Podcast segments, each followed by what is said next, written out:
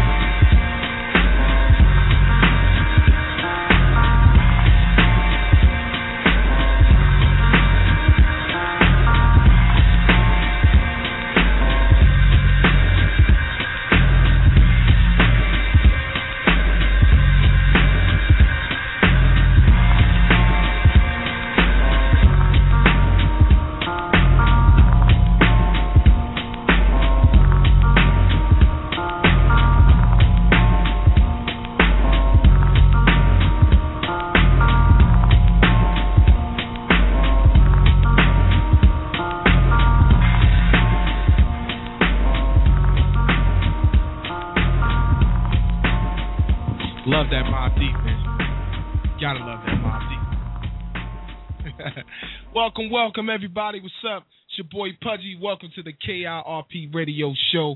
You guys know how we do it, man. The number one black conservative talk radio show online, southeastern United States. 5.4. We right at right at four. 5.4 million listeners out there worldwide.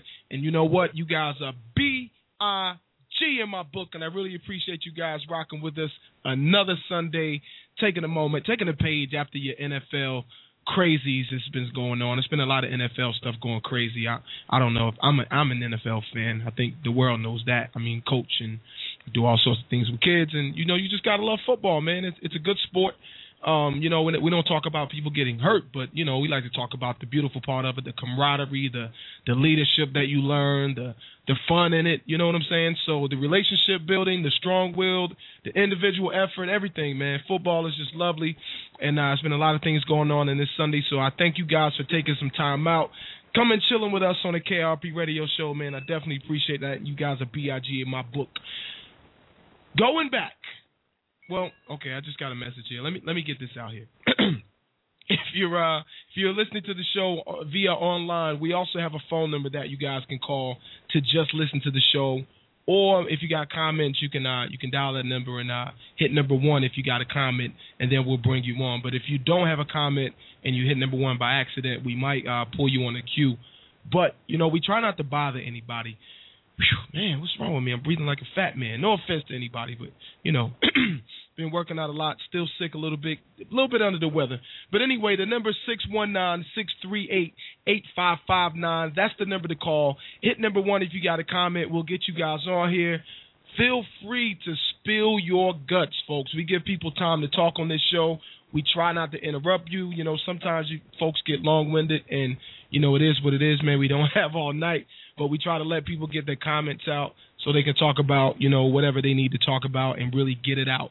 You know, there's a lot of shows where you get cut off and people big mic you. I, I don't know if y'all know what big micing is, but they'll turn your level down and turn the show level up and make sure you can't get your words out. So that's what happens, man. But we don't do that on this show.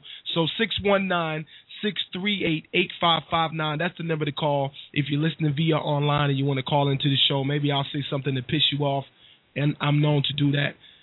but uh, maybe I'll say something that you just don't agree with, or maybe I'll say something, or one of the callers will say something, or or you know somebody that's attending the show, maybe one of those people will say something that sparks you and that that makes you want to share.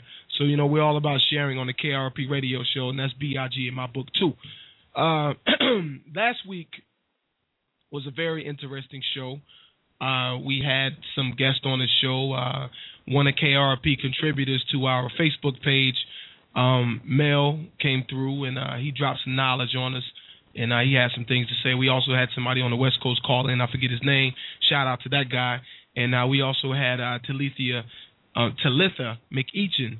She's a conservative blogger. Um, you know, she does a lot of things out there, man. Look for, I think she works for Herman Cain's website or something like that.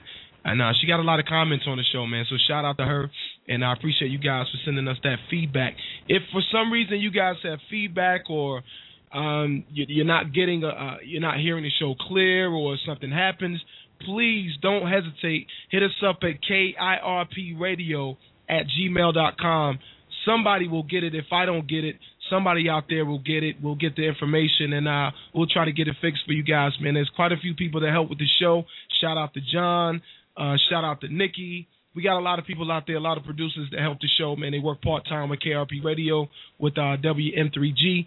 And, uh, you know, I appreciate the support that they give us, man, and all the help that they do because I couldn't do it by myself. Definitely couldn't do it by myself without those guys. I want to take a second and shout out the greater Gaston County, talking North Carolina, the greater Gaston County, North Carolina Tea Party. Those folks had me out yesterday and uh, it was wonderful to go out and share with those folks. And you know, basically when when basically when I go to speak to people, my goal is to motivate. You know, before I started going to tea parties, I was a motivational speaker. People would bring me out. I would go. I would talk about some things, and you know, to me, we should motivate no matter what. You know, I, I may say some person. I may have I may have some personal views that people don't agree with. You know, I may have some things that uh that I I think are just true, or some things that I think is reality that you may not. But the end all be all is all of us being productive, all of us being better, all of us having better lives, all of us living out our lives to the fullest.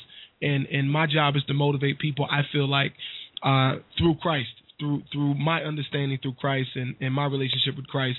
Whether you believe it or not, I think there's a place for everybody in the world. You don't have to believe like I believe, but I'm just telling you how I see it and how I feel it to be right.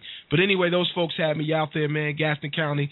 So shout out to the Tea Party out there, man. I met a lot of beautiful people. I left with a cigar.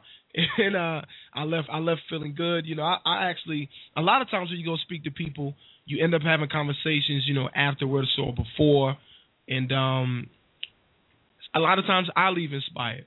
And and you know it's a beautiful thing. And and I said this about Occupy Wall Street, and I know a lot of conservatives uh, didn't agree with me on this one, but I often said and consistently said that Occupy Wall Street was a beautiful idea. It was a beautiful movement, just for the simple fact of if you believe in the Constitution, if you believe in individuality, if you believe that in the American dream to the point of that uh, an individual can work hard and and succeed in life if you just keep pushing forward. If you actually believe that, There's no way that you can look at the Occupy Wall Street movement for which it stood. I'm not talking about the events that took place within it, but the idea of it.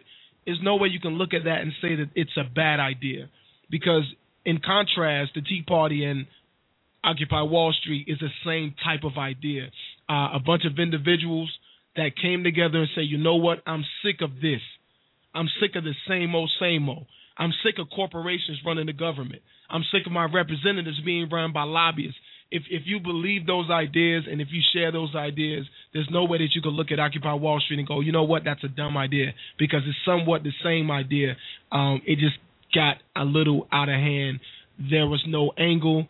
I don't believe there was there there wasn't a goal, and and you know a lot of people that were in charge of that infiltrated this uh, Occupy Wall Street didn't have the best interests of those people that were protesting, that were anti uh, big government, that were anti corporate and government relationships. And I get that, man. I can dig that. So I just want to take a second to say shout out to the Occupy Wall Street people that had the idea of this being a big thing, a new thing, something positive, not the negatives that it turned to because it, it really got out of hand there are a lot of things that absolutely went wild and went crazy, and those things aren't equivalent to what goes on in the Tea Party.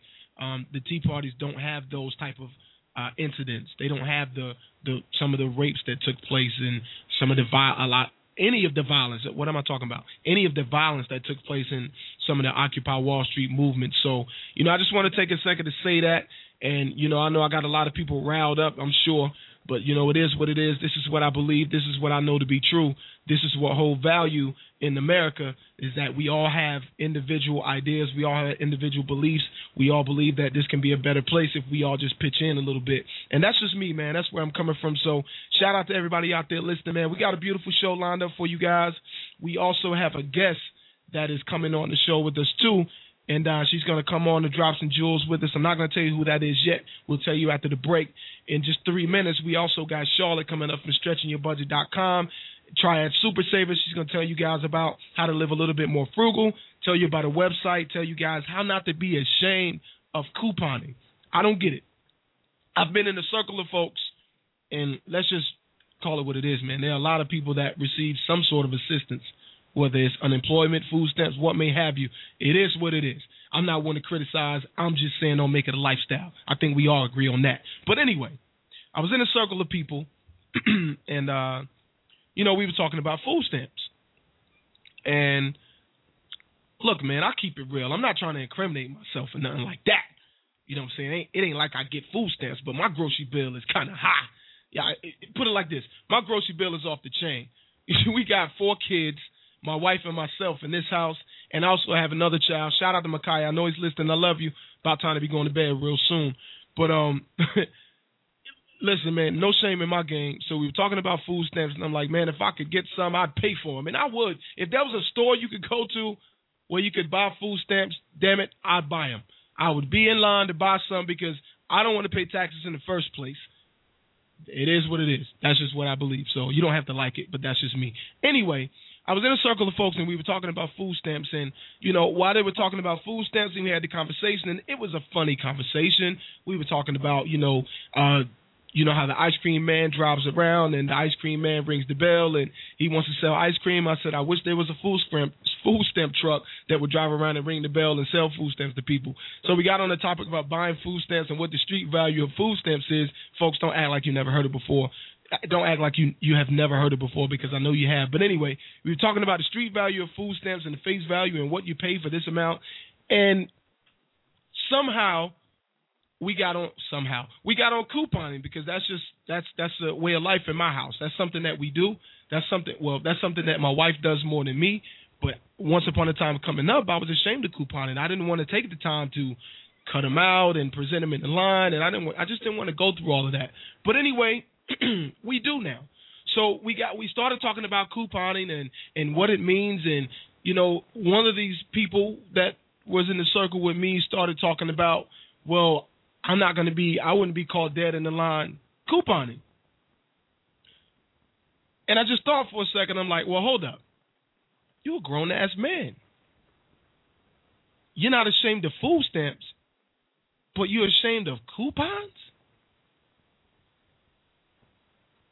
Yeah, I know y'all thinking like me, like what the, and that's how I felt. I'm like, yeah, and we we actually end up having a debate about how shameful coupons are versus food stamps.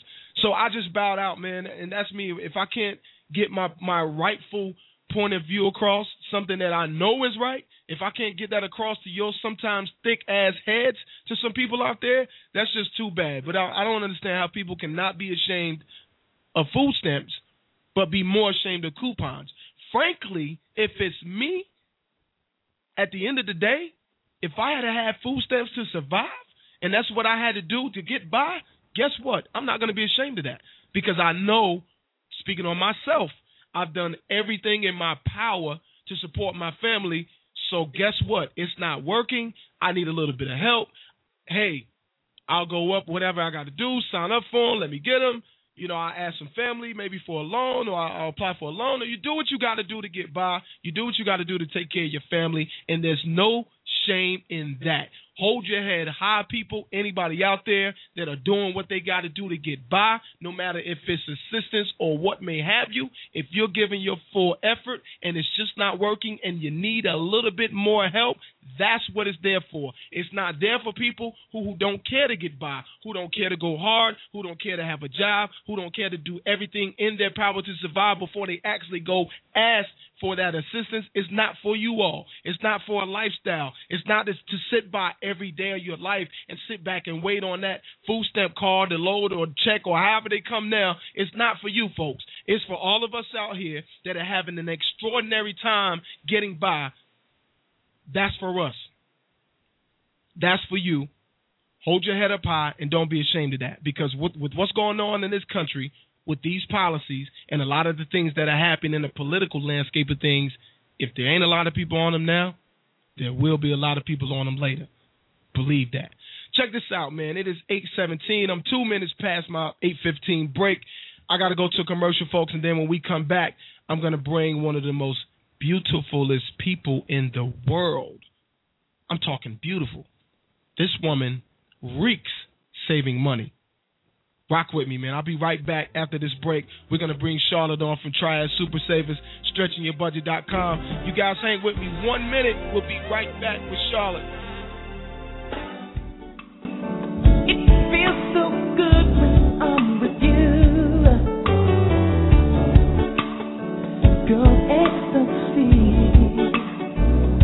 60,000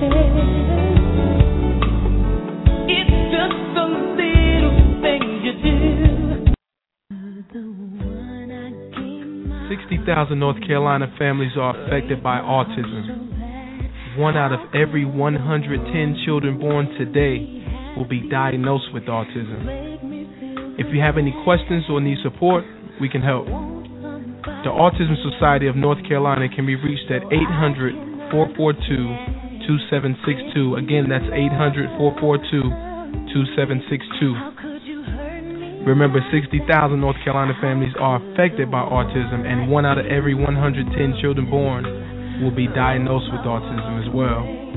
If you need to reach them by the web, the address is www.autismsociety-nc.org. You can also reach them on Facebook, Twitter, and you can reach them on YouTube. Love somebody today.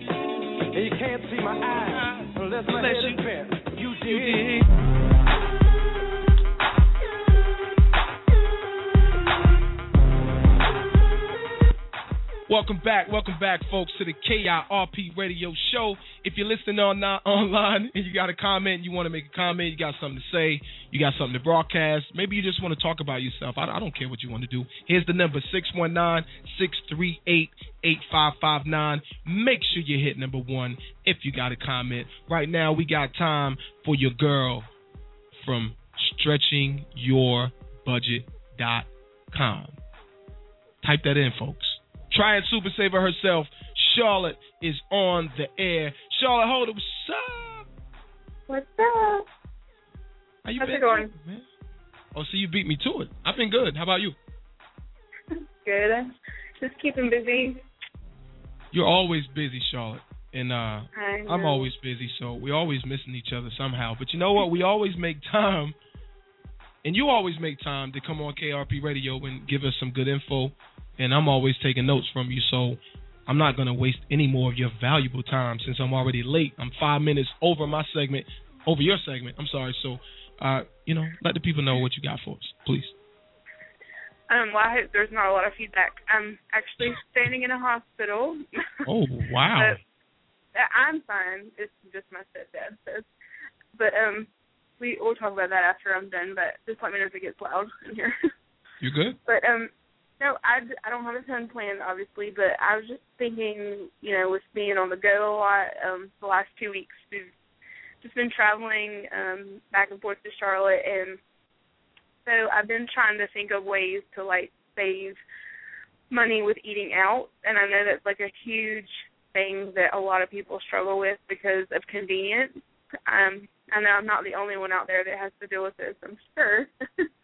um, but so I was just thinking of ways to, um, you know, try to to cut back and not eat out as much. Um, so uh, it's just simple things, but just planning ahead and trying to, you know, make sure that we can either pack a lunch or like a sandwich or something for the kids on the on the way if we're going somewhere that's going to be a long travel, or um, just like packing because we do with couponing and stuff. We get a lot of snack foods, so they might not be as healthy for you, but it is more of a convenient thing. So if you can grab, um, you know, some prepackaged stuff to take with you on the go, that would, you know, be able to save a lot of time. Because even with us at the hospital and stuff, you know, going to the, to the cafeteria and snacking, and you know, you have to pay for drinks and snacks and all that stuff really adds up. And um, so just taking in that few extra ten minutes or so before you go somewhere to plan ahead and try to, you know, take some extra snacks or even a meal um, just to help cut down on that extra spending. So, and another thing that we've tried to do is to share. So, I know it's hard for a lot of you men that like to eat, but um, you know, it's been something that I can do with my mom because you know we don't have to eat as much. So we've shared. You know, if we get like a big sub, we'll split it in half or whatever. So at least you can, you know, cut and not have to buy two meals versus um you know, three or four, however many you would have to get. And with our kids, I've realized that because my kids are smaller, Pudgy, just won't work with yours because they they're eating out of the house. But Oh yeah. um with my two kids, they don't ever sit down and eat their whole kids meal or whatever. So we just usually get one kids meal and let them split it. Um because we were finding as we were eating out, if we were eating out, that we were paying for these two kids meals and they were each only eating like a portion of it.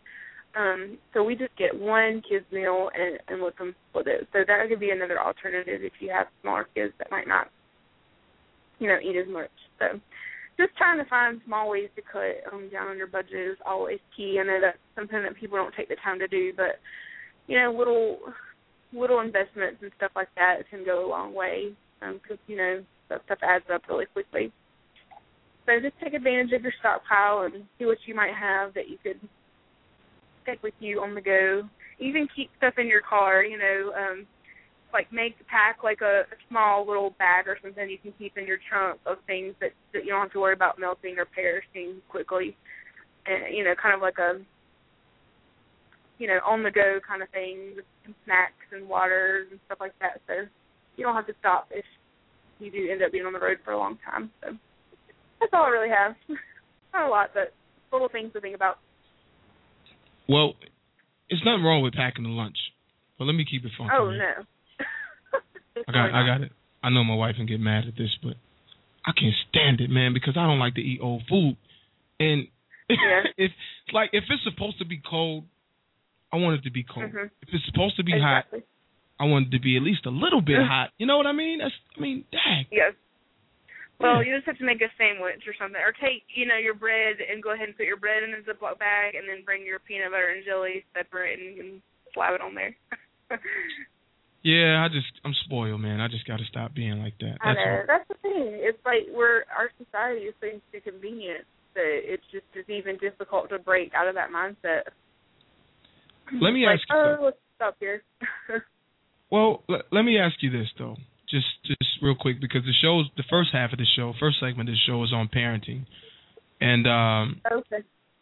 I just want to ask you, what's the two questions? What's the easiest thing about parenting that you found out and you didn't know, and what's the hard part about parenting that you found out that you didn't know?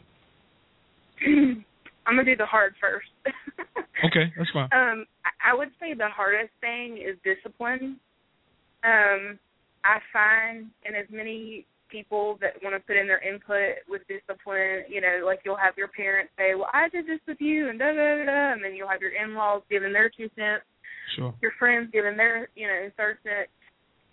But discipline for me, um, it's not so much disciplining because we definitely discipline our children. I cannot stand kids running all over the place. But the thing for us is consistency. So I find that my husband and I tend to threaten or, you know, we'll say, oh, we're going to take this away if you do this, and never follow through with it. You know what I mean? So, like, we might here and there, but if, you know, that it's just sometimes it's just hard to be consistent and, and follow through with what you're saying. So it's just finding that balance and taking the advice from people and you know choosing what's going to work for your family and not trying to listen to everybody's opinion because Oh, every yeah. child's not the same, you know. Oh yeah. But yeah, so that would be the hardest thing for me is consistency with discipline, just Okay. following through with what you say. Um, and the easiest thing, hmm, I don't know about the easiest thing as far as parenting. I, I will say though, I mean, it's not. It doesn't really have anything to do with parenting. I mean, maybe it does, but you, you know how people always say, you know, how can you love one child just as much as you love the other? You know what I mean? But when Yeah. the other one's born, you have that same amount of love. Like I just never realized that until you actually deal with it. you know, you actually have another child, how much love that you can actually have for the same child. You know what I'm saying? Yeah. I just Yeah. it's hard to actually listen to what somebody's telling you until you actually are there and have experienced that. So I just think that just the love for your kids is just something that is so incredible that God just kind of gives us, and um, it's just really neat to see each of them and how they interact and just the love that you have for them. So I just think that that was something that was nerve. I was always nervous about. Am I going to be able to love, you know, this child as much as I loved this one, you know, before they actually came, you know, after I had Yeah. my first child. and you do, and that's just really cool how how God gives that to you. And so I just thought that was something that I just was not prepared for, you know. So I don't know if I'm getting that out, but it's just really neat to to see how I don't know, just something. You know what I'm saying? I don't know How if you- I'm getting that across, No, but I I think I got it though. It's it's, it's just how when you have one child, you just don't understand. Yeah. You can't fathom that. I mean, it's like you think about eternity. You can't fathom that. You know what I'm saying? Like your mind just doesn't go there until you've actually been there. So, just that's my thing. It's not really parenting, but it's just something that I just never really knew how it was going to work, or you know, one of those experiences you're not really aware of until they actually happen. I, I think it's special. I, I think it's something supernatural. I mean, when when you talk about Mhm. love, you you know you no one can bottle cap love. Like that's that's something Right. that we always try to do uh, in our society. Like we we try to bottle cap our love. We don't want to give too much. We don't want to give too less, and and then you're Mhm. giving the, the wrong impressions. But when it comes to our kids, it's like It's just like a unfathomable Man. love. Like you love them no matter what. Like whether they say things that hurt you or whether they, you know what I'm saying. It's just Yeah, that yeah. love that is like constant and nothing ever fails that and nothing ever changes. It doesn't ever waver. It's just like that love that He speaks, you know, God speaks about in the New Testament. You know what I'm saying? Just that. Yeah. I think you said I think you said the most important thing. That's probably you know, I got notes right here, but I think that's something I'll build off uh for the remainder of the segment and and that's you said God gives us it's something that God gives us. And and it really Mhm. is. I mean, you don't you don't you can't put a limit on how how you love your children, and and Oh, yeah. your love for them doesn't compare to anything. You know anything on you can't recreate that. It, Yeah. It's instilled, and even if you adopt a child that might not be your natural child, God still gives you that love to love them as your own, just Right. like He loves us. You know what I'm saying? Like He Absolutely. gives it's that childlike love, just like that childlike faith. It's that. It's just something that only He can do. I mean, if you if you don't believe, and I know that this is totally off the subject, but if you don't believe in God or or anything like that, when you see your chil- children and when they're born and that just that instant love, like you, how can you not? You know what I'm saying? yeah, yeah, yeah. But I mean, I, I I don't I don't understand. There's a lot of things that happen to kids out here, Charlotte, and and Mhm. you know it's on parents' watch. And man, Mhm. I I don't I don't understand how. I, with kid, all right, here's the thing. With kids, you know things can happen so fast, Mhm. but at the same time, it, there's a lot of parents that are irresponsible. So a lot of things Mhm. happens on the parents' watch, and and and that's what I just don't get. You, you know, oftentimes I, I'll take my kids somewhere, and they're always in my peripheral. I, I could be having a conversation Mhm. with you, but you know, sometimes our conversation may be in vain because I'm focused on them. I'm making sure they don't go too far. And and you know, when it comes to girls, and and I don't know about anybody else out Mm-hmm. there, but my daughter's a little bit different than my boys. And and y- granted, I love them the same. Let's not. I Yes, don't get it twisted. But I'm always watching my daughter. you have to be a little bit overly cautious. Absolutely, because I, you know what, I, I don't know what people like. I don't know what weird and sick fetishes people have, and I know they be maybe looking at my my son as well. But I'm extra protective over my daughter. I'm always looking at what's around her, who's around her, who's watching her, and and you know a lot of the times I'll just have her, you know, Jay, sit right here by me, baby. and and I know Mhm. she look at me like, man, come on, Yeah. dad. I'm like, I'm I'm a preteen, man. Let me go, man. Let me chill. But Exactly. you know, at the same time, you got to you got to watch people. So I don't, I just don't understand how so many things happens on a parent's watch when you know that they love their kids like that. And I, and I don't think that is per se being irresponsible. It's just that things happen so fast. So you know, that's something that I wanted to talk about tonight is how can we prevent some of these things from happening on our watch. Even when we're, you know, everybody's not irresponsible when things happen. Sometimes it's fate, sometimes it's just reality, sometimes it's just life. I don't know what it is. But I do know that a lot of the times it's not because parents are irresponsible. So how do you fix that? you know, and, and sad to say, but I think that it's something that um we have to teach kids.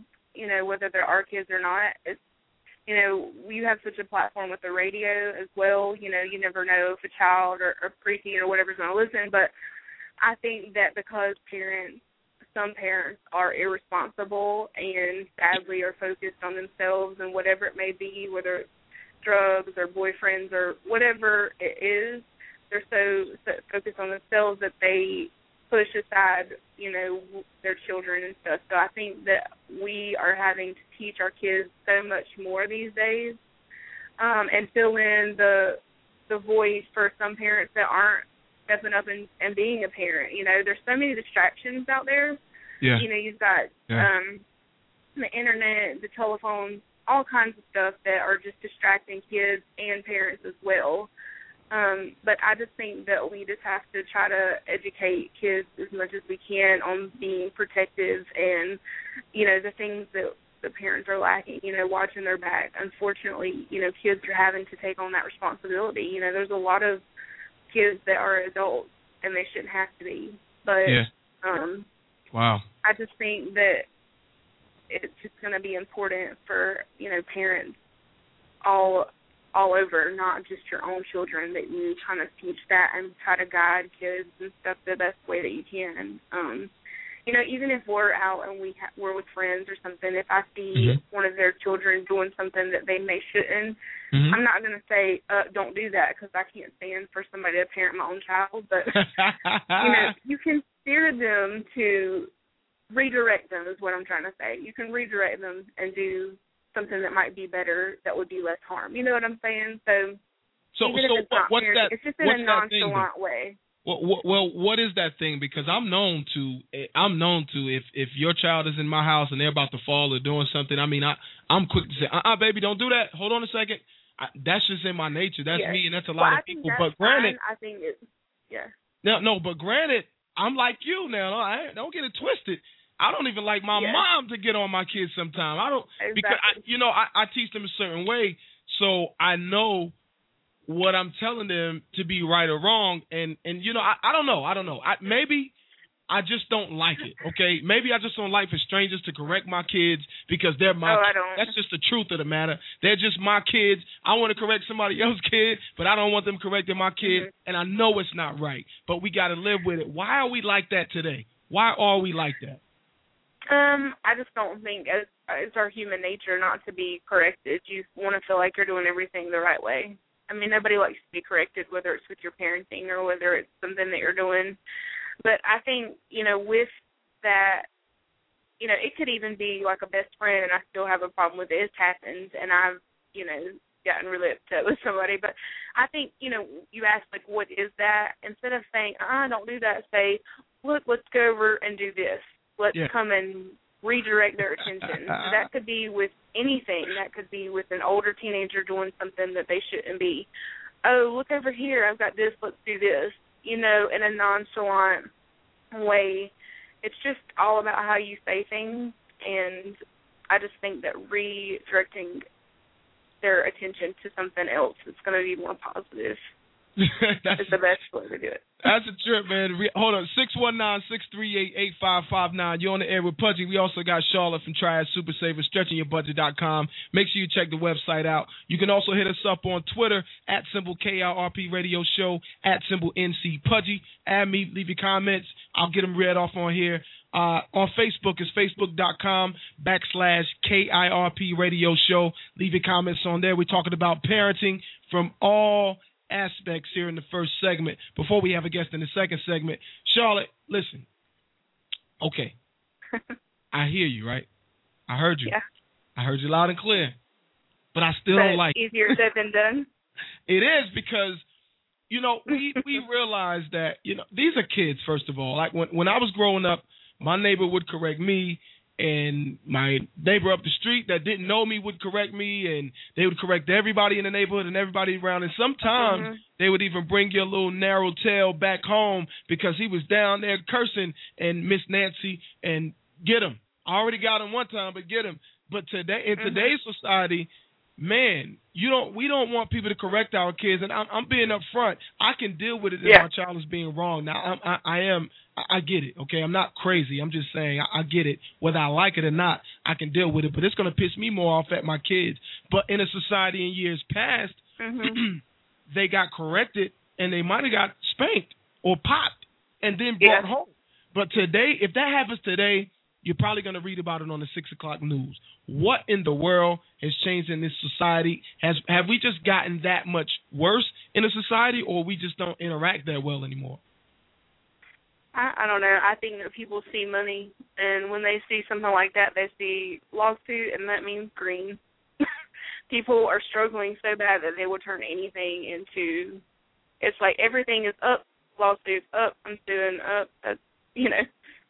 I mean, it Wow. seems like everywhere I turn, I hear somebody saying, "Oh, I sued this." I mean, the this isn't to do with parenting, but it all started. It seems like when that lady lady sued McDonald's for burning her self with their hot coffee. I mean, it's common sense, but because you're too stupid to, you know, not Oh, have your coffee in your lap when you're driving, then you.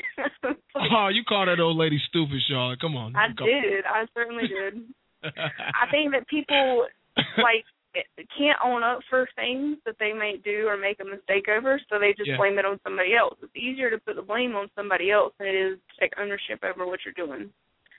So That's I think that's where that's that's kind of become because when people get corrected and let's say you're in a store and your child gets corrected by someone, that falls on you. That looks bad on you. So instead if you take an ownership for not parenting and watching your kid, you put the blame on the store associate for correcting your child or doing whatever it might be.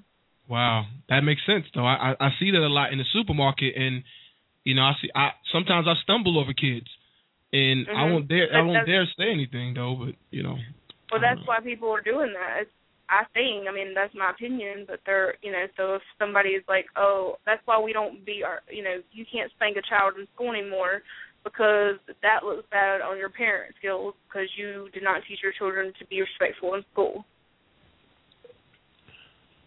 Today you'll get locked up for that. It's just you will get locked up for that. Exactly. Today you will go to jail. but I think it's because parents don't take ownership. I think that's why they don't because it po- it looks poor reflection on on them. They don't want to have to look bad. People are all about look at me. In this society, it's all about me and my image and what I can have and buy and all that kind of stuff. Yeah. So I think that kind of rolls into that. So that looks poorly on them. So I just think it's easier to cast blame on other people. You getting a lot funny, of love like- on the blog too. I'm sorry. Go ahead. Am I am I getting Yeah, oh, hate yeah. already? no, you got a lot of love on the blog right now. You got a lot of love on the blog too. Facebook's got a lot of comments too. I think, right? Yeah, we got some Facebook comments to read. Well, off. Go ahead. Keep going. Keep I- going.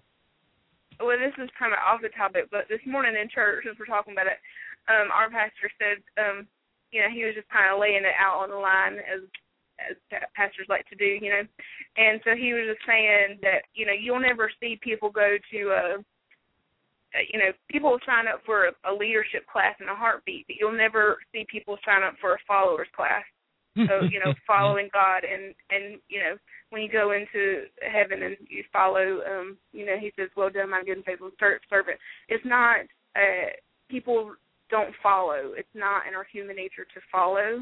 Mhm. And so people always want to look at me. I take ownership over this. I'm a leader. So people are really apt to sign up for like a leadership class, but you'll never see somebody sign up for a followers class. I just thought that was really kind of tied into this, and it was just kind of funny. But you know, it's just people don't. They want to say, "Look at me and look what I did," but when it if they do something wrong, it's, "Oh, I didn't do that." No, not me. Of course not. Mm.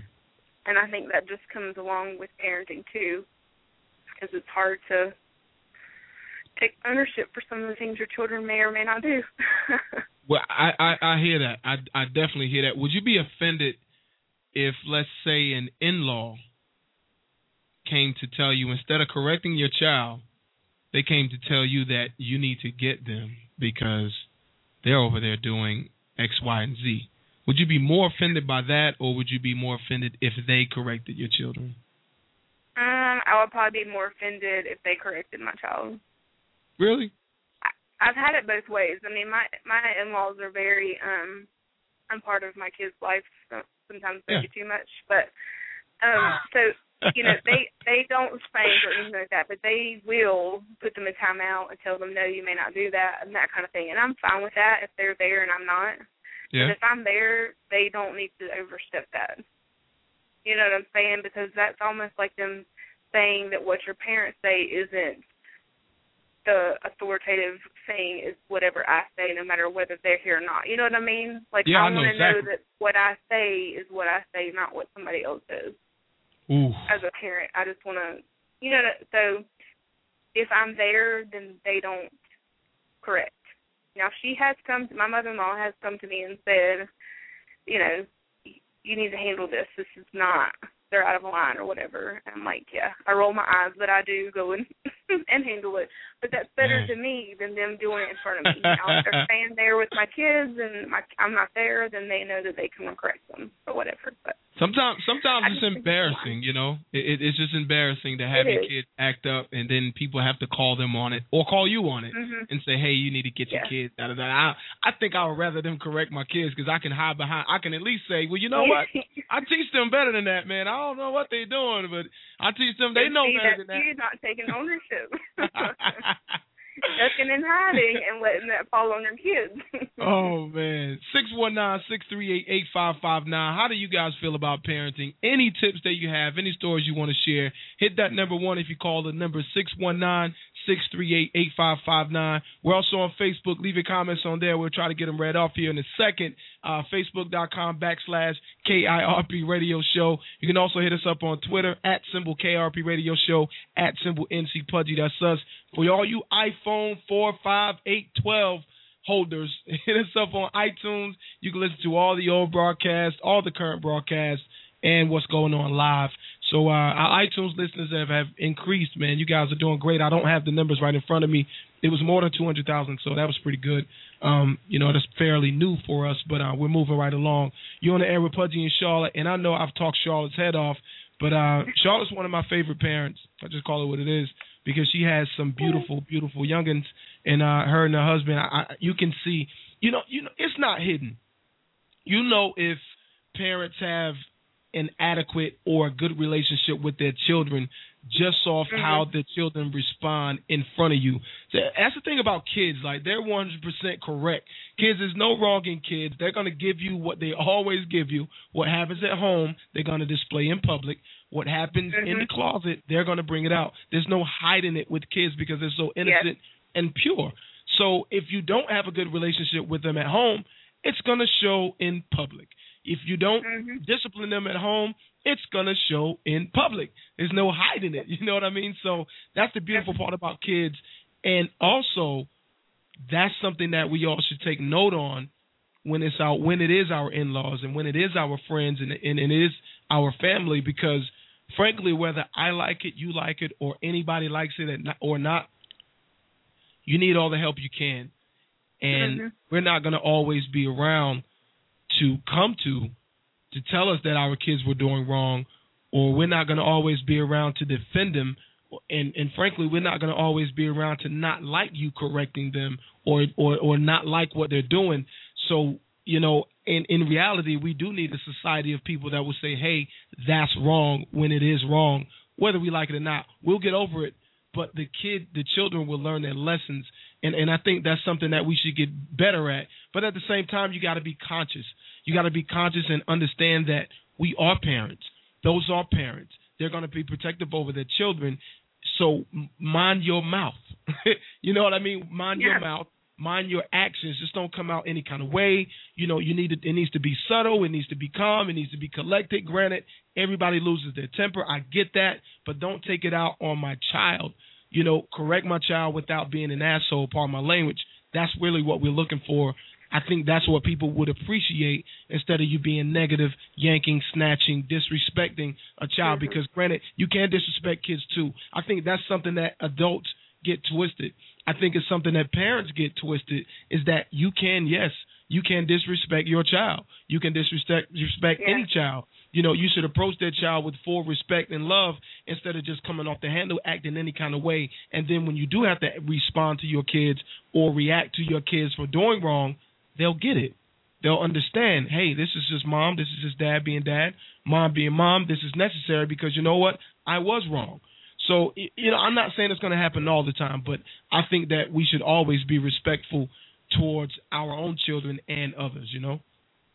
That's so true. I cannot stand to be out in public and I see somebody snatching their kids up and yelling at them and hitting them up the side of the head and going off on them as if they're not kids. Kids are kids. Yeah. You know, more than likely you've had them out past their nap time or something. You know what I'm saying? It's probably your fault that they're acting like this anyway, so don't take it out on them. But I just really can't. You're talking about disrespect your ch- your children, you want them to respect you. You need to have the same respect for them, whether they're an adult or not. They're still your children. And with that being said, and you were saying how um kids can come out and say whatever. Kids are sponges. I mean, they Yeah. can see or hear one thing. I mean, my daughter can hear a song in the car, and she knows all the words to the song the next time it comes on. Yeah. I mean, it takes just a split second for them to pick up on something. So whatever you say, and as that the old saying goes, garbage in, garbage out. If you've got garbage going into their ears, that's what's going to come out. That's a reflection on you again, because you know if you're letting them listen to things that are really bad or see things that are really bad, that's what they're going to do. It is, man, and, They're and only going to know what they hear and see.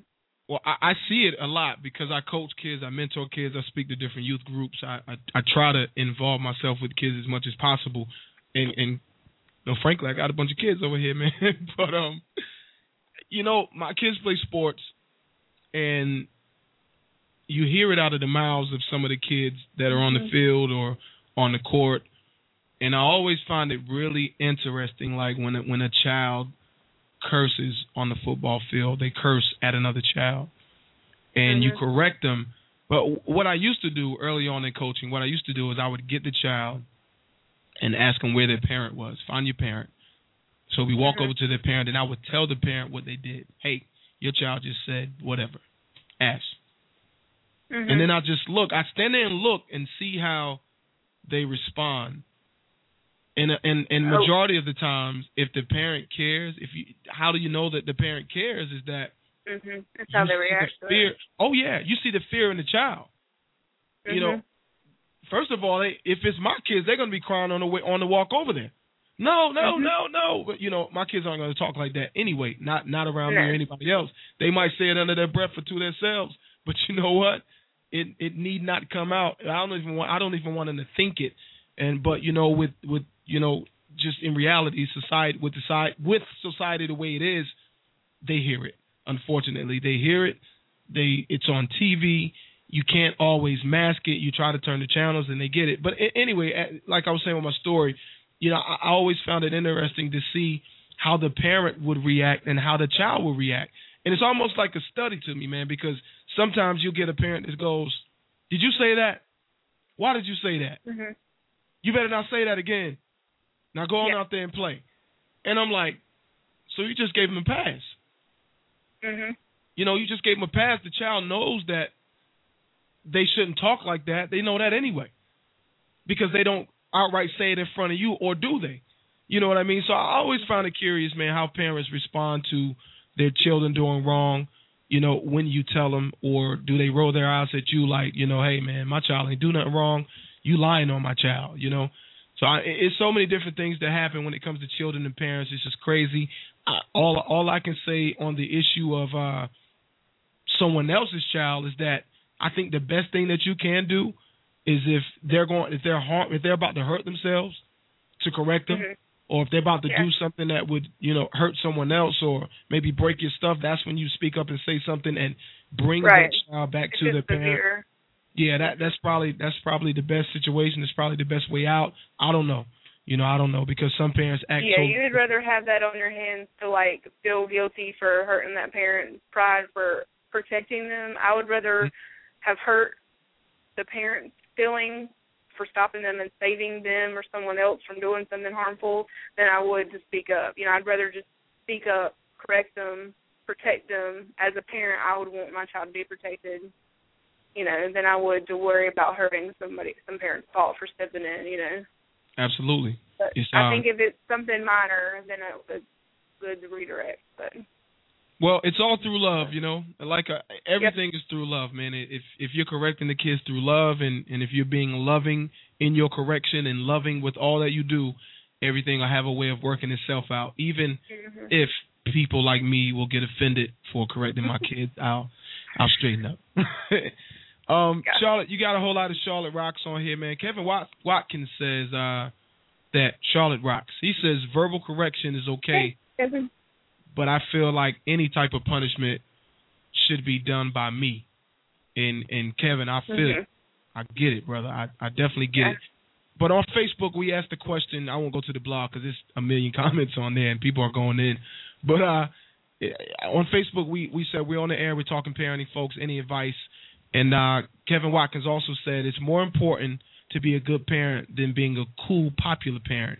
Being a parent should be more important than being your child's friend. Respect yourself and respect your children will rep- respect you. I like that. exactly. Very good. Um, Tracy Benson says, "Love your child; they are a gift from God, and with you only a little while." That's true. She says. She also goes on to say, "Parenting requires sacrifice. There's no way around it. You cannot do everything you want to do and be a good parent. Loving your spouse is one is one of the very most important things you can do to raise a well-adjusted child. Amen to that." Uh, Lori Jones. Barsley says, uh, glorify God in, in all instruction. Amen to that. Leave it all in God's hands. Be consistent and remember teens will make their own decisions. Just love them unconditionally. Whew, teens. Julie Scott Emmons says, take delight in your child and look for opportunities to give them grace every day. Embrace the way embrace the way God made them and realize it's more important for them to be like Christ than to meet any expectations you have. It's all about him. Act That's justly, walk humbly, and love mercy. Micah I 6, love that. 8. I love that too. I got to look that up too. I'm going to like that real quick. Like that, Julie. Charlotte, a lot of other people say you rock, and I know that you're at the hospital, so I, I do want to ask you what happened with that before we get you off the air here. Yeah, definitely. Um, well, last week, as you guys know, you probably missed me. I wasn't there uh, on the radio, uh, but my stepdad was in a motorcycle accident um, last Friday, a week ago, and um, actually a 90 year old man turned in front of him and cut him off and flipped him over top of a car and Jesus. um landed on the other side so long story short saturday he was in surgery all day and had reconstructive surgery on his wrist and knee and ankle on one leg cracked some ribs and that kind of stuff um so they sent him to rehab facility um for you know for working his legs and all that kind of stuff. And yesterday early morning, he um, some of the medicines that he was on caused like hallucinations and stuff, and he fell out of the bed My God. and um broke his hip on the other side, a good leg, I should Whew. say. So um tomorrow he'll be going in for a complete hip replacement. So um wow. it's just been a really long week and a half or so. So I've been back and forth um to Charlotte, North Carolina. I'm Charlotte in Charlotte. Charlotte Um, and Charlotte. I know it's like people always get confused when I say that. So, but um, I'm just here, you know, supporting my mom and and my stepdad, and um, you know, she's not getting much sleep, so I'm just trying to help, um, you know, alleviate some of that. So she can get home and get some rest, and so just be praying for him. He'll be in surgery tomorrow. Um, not really sure what time yet, but so we'll be having a hip replacement. He's only 61, so it's not really that old, but Yeah. um, yeah. So his bike was totaled. I'm sure. So yeah. Um so yeah, so it's just been um just really stressful, I guess, two weeks or so. So especially, you know, he was on his road to recovery and now this happened. it's like, are you serious? I mean, all you can do is just say, I cannot believe that. That's like all we can keep saying is I cannot believe that just happened. So Wow. Well, our But, yeah. hearts and our prayers definitely, definitely go out to your family and and definitely to him, man. That's phew, all my bikers out there, folks, man. You got yeah. if you're on twos, man, you you got to be watching everybody and everything, and things do happen real fast. Trust me, I ride almost every day, so I, I get it. But uh, and and there's no way to really see, uh, you know, events before they happen. You you just can't. So if you guys are driving out there, look out for some bikers, man, before you merge, and you know, just just don't pull out in front of these bikers, man. They can't stop the same way you stop. You know, you have four doors around you a lot of times, or two doors around you, and a hood on top of you, front and back. So you know they don't. So look out for bikers if you would, please. And uh, yeah, like the thing said, that he said was like he's been in four motorcycle accidents and only one of them was his fault. So it's Wow. not necessarily the biker; it's just people around don't really you know how to react. I don't think. Hmm. But yeah, but this man was 90. I mean, he really probably shouldn't have been driving. But well, It is speedy what it is, but recovery, it's- man. anything, I think this might like. I mean, I don't think that um he's like a very strong follower in Christ, and so this this might be something that just might renew his faith. Because honestly, he probably shouldn't even be alive. So Wow. you know, there's always a positive and and bad things. So we just look at that. Well, there there is, and and you know, I like I said, man, it- speedy recovery. We definitely wish him a speedy recovery, and we hope and pray. We send our prayer and our love, and if it's anything we can do, you know where we are, because um we're willing. Thank you. I certainly appreciate it. Yeah, I know you guys are my extended family. no doubt. You know that, and it's it's not just talk. So you know we don't we don't do much just for talk, even though it's talk radio. But outside of that, it's not just for talk. So if really, if we can really help you, let us know. well, I appreciate it. You know it, Charlotte. You got to give some shout outs because you know that's what we do. Well, um, shout out I always to my husband. He's at home with the kids, of course, and for my in-laws for um, you know, picking up for me if I'm not there. They're keeping one of our children tonight and taking her to school in the morning. So you know, it's just as we were saying, it's nice to have that that help when we need it. So I always have to give them a thank you, even though sometimes they might get on my nerves. I hope, You I hope they're not listening. She just took the shout out segment to give a cheap shot to the gut. oh, it's that bad. Charlotte, thanks for dropping through, coming rocking with us, man, in the first segment. Appreciate you guys. Don't forget, Charlotte, you can check her out on Triad Super Savers on Twitter. You could also find Triad Super Savers on Facebook. And if you're getting real funky and you feel real good about yourself, log on to her website at stretchingyourbudget.com. Almost said KRP Radio. Stretchingyourbudget.com. Look for comments, look for uh, updates, look for coupons. I mean, man, she she does it all. Charlotte's always out there working for you guys and dropping jewels and you know just showing people how they can save a little bit of money and live a little bit more frugal. That's what she does. She works for us, folks. Even though we don't pay her, what she does is a direct benefit for us. Now I don't know what to say. There's not a lot of people out there who dedicate themselves to other individuals, but I like her. So uh shout out to that. You're rocking with the KIRP radio show, the number one black conservative show, talk radio show, southeastern United States, with over 4.4 or at 4.5.4 million listeners out there. One day that'll be billion. With your support, we're on our way to the top, and I appreciate you guys for rocking with us. We're on Facebook. That's facebook.com backslash KIRP Radio Show. We're also on Twitter at symbol KIRP Radio Show, at symbol NC Pudgy. If you got a comment, 619-638-8559. Don't forget we're also on iTunes. When we come back, Artie Christ gonna tell us a little bit about the spiritual aspect of living in a USA. We're gonna talk about that. She's gonna drop some jewels on you guys. We'll be right back after these commercials. You listening to the KRP Radio Show with me, your boy at NC Pudgy, baby. Yeah, out to read. We rocking.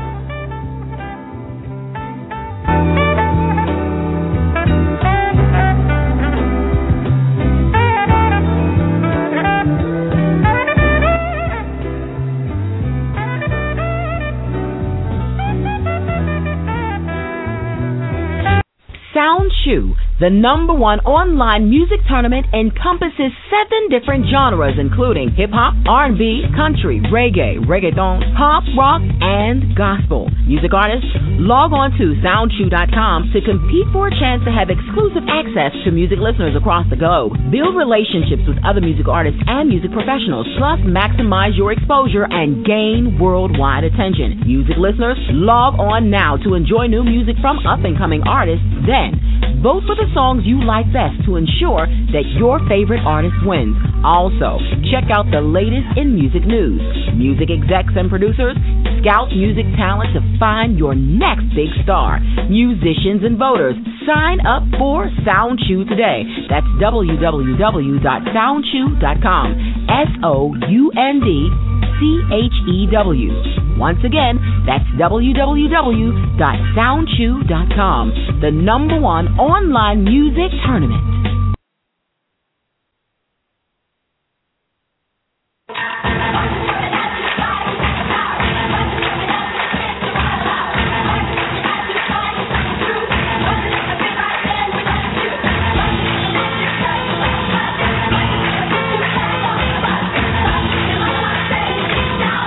Across America, the NFL and United Way are inspiring kids to get healthy and more active. Join the Play 60 movement. Pledge to Play 60 today at liveunited.org. Could switching to Geico really save you 15% or more on car insurance? Did the little piggy cry wee, wee, wee all the way home?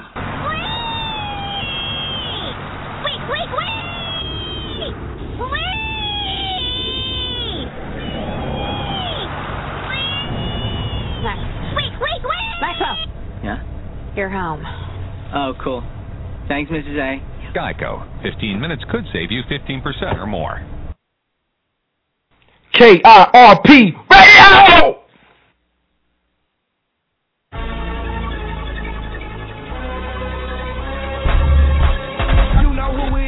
A doubt and hesitation. If money talks, I got my master's in communication. But I don't punt it, I run it for a hundred. Ever since I was a young and been hungry, it's Paul Bunyan. You been so fixed to plumbing. I'm a beast in the game, you run it. And if this ain't what you call hip hop, it must be bungee jumping. East side on my arm, three stripes on my sneakers. And even if they slippers, they better be Adidas.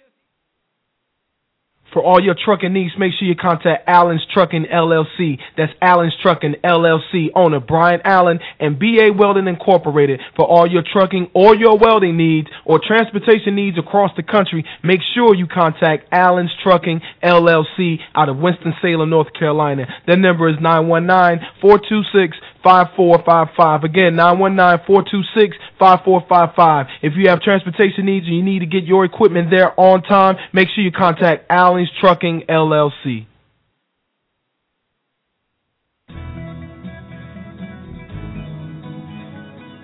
I believe you can tell a lot about our governor and lieutenant governor by the way they lead our state. We have great challenges facing us and need strong, courageous, visionary leadership to see us through. I'm Dan Forest, conservative candidate for North Carolina lieutenant governor. As an architect, senior partner, and office president of the state's largest design firm, I was accustomed to solving complex problems for my clients. Architects are creative problem solvers, and that's what we need more of in Raleigh. And we need more business leaders, not more politicians. Over the past 10 months, I've visited the majority of the counties in North Carolina multiple times. I've traveled over 80,000 miles, listened to thousands of North Carolinians share their solutions to the challenges we face. Did you know North Carolina ranks 41st in the nation in K-12 education? 36th in graduation rate, 43rd in unemployment, 38th in business tax climate, 42nd in illegal immigration.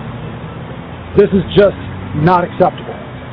I believe it's time to look at the failed policies of our current governor and lieutenant governor and demand real leadership for North Carolina. As your next lieutenant governor, I will tackle these issues head on and provide the strong, courageous, visionary leadership needed to lead our state through these challenging times. Over the next few months, I'll be sharing solutions to these challenges, and I hope you will take the time to share them with your friends and family and give me your feedback. I believe we can turn America around, and I believe we should start right here in North Carolina. I'm Dan Forest, conservative candidate for North Carolina Lieutenant Governor, and I ask for your support.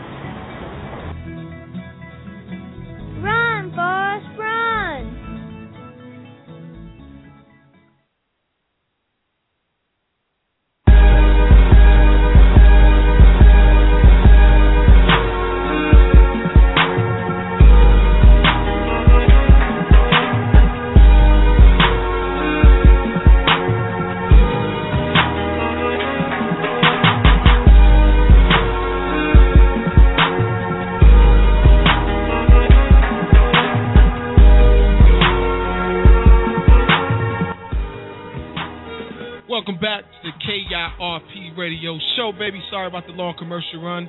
We got them all in there at one time, though. It was only about, how many, seven minutes?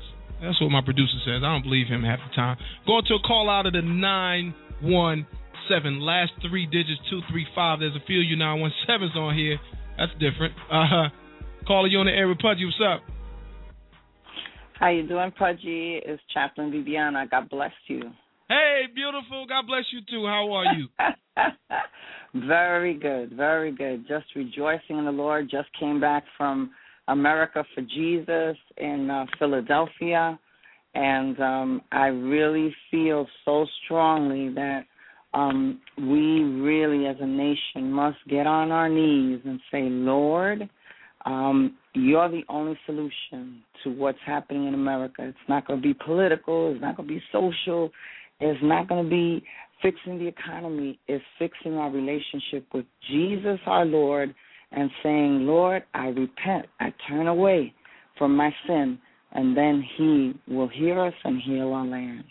I know that's right. I, I think uh I think there's a lot of us individually that need to do that for our own lives and this country. Because we've uh, me included.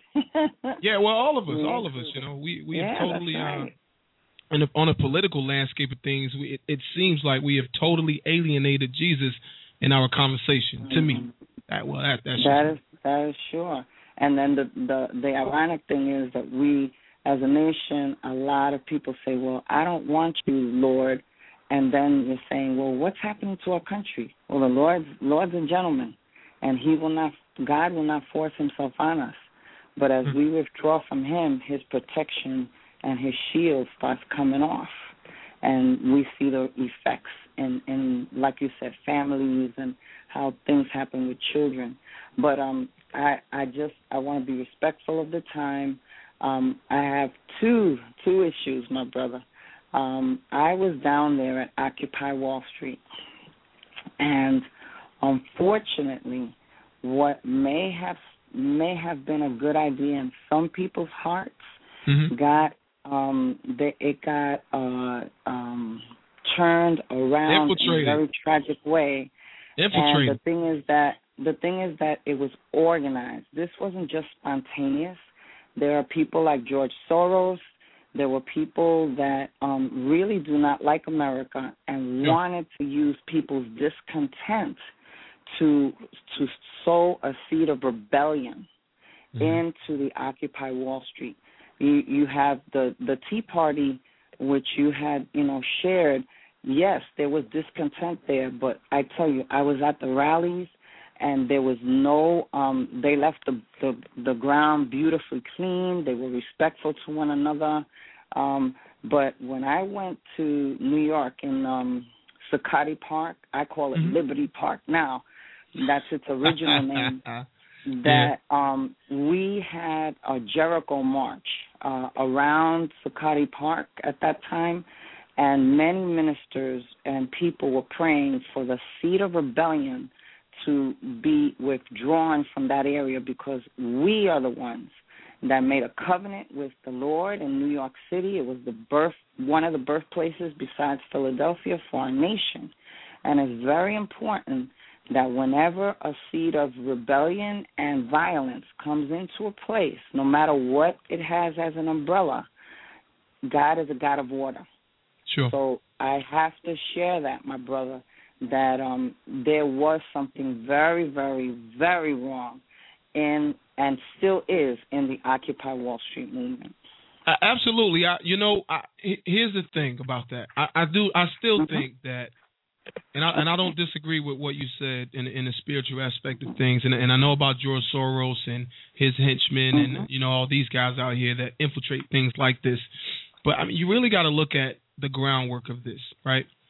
You have not the people who organize this thing, but you have American citizens who never really cared enough to some didn't care enough to vote some didn't care enough to pay attention some don't and still don't care enough to even be involved but they looked at something like occupy wall street which didn't reveal itself at first. They looked at something like this and say you know what? Okay all this other stuff didn't work for me but this time i'm going to do something. I'm going to stand up and make a change. I'm going to make a difference. And i believe in my heart that a lot of people set out to do that but they didn't realize what they were getting themselves into. Kind of like Jim Jones' cult. You know, a lot of uh-huh. people set out to say, you know what, I, I never went to church. You know, I never praised God. But this is the guy right here. This is the pastor that's going to lead me. This is the guy that's teaching me the doctrine that I need to hear. This is the mm. guy that's educating me through Christ, and I'm going with him. They didn't know he was going to whip out the Kool Aid on them, though. And I think that's what mm. happened to Occupy Wall Street. They suckered people in like the Pied Piper does, and they whipped out the Kool Aid on these people. And now I think some folks are too far gone to realize that hey, you've been bamboozled. As Malcolm X said, you've been had, you've been hoodwinked. Mm. Yes, for sure. And one of the other things that I saw while I was there, when you say hoodwinked, there were a lot of people that um they had signs as if they were saying, you know, we have to, you know, tear down capitalism. I, I tell you, Pudgy, China Wow. is going to a limited form of capitalism. They were saying we have to have communism or socialism. It has never worked in another nation.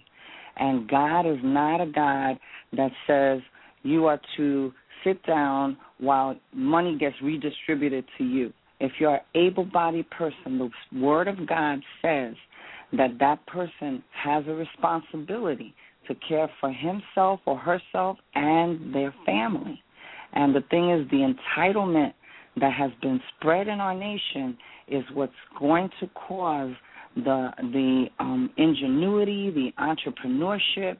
Um, right now, it's a dirty word to do a um, Yeah. uh, what do you call it to to be um, uh, successful. No, and and the thing is that the rich do have a responsibility.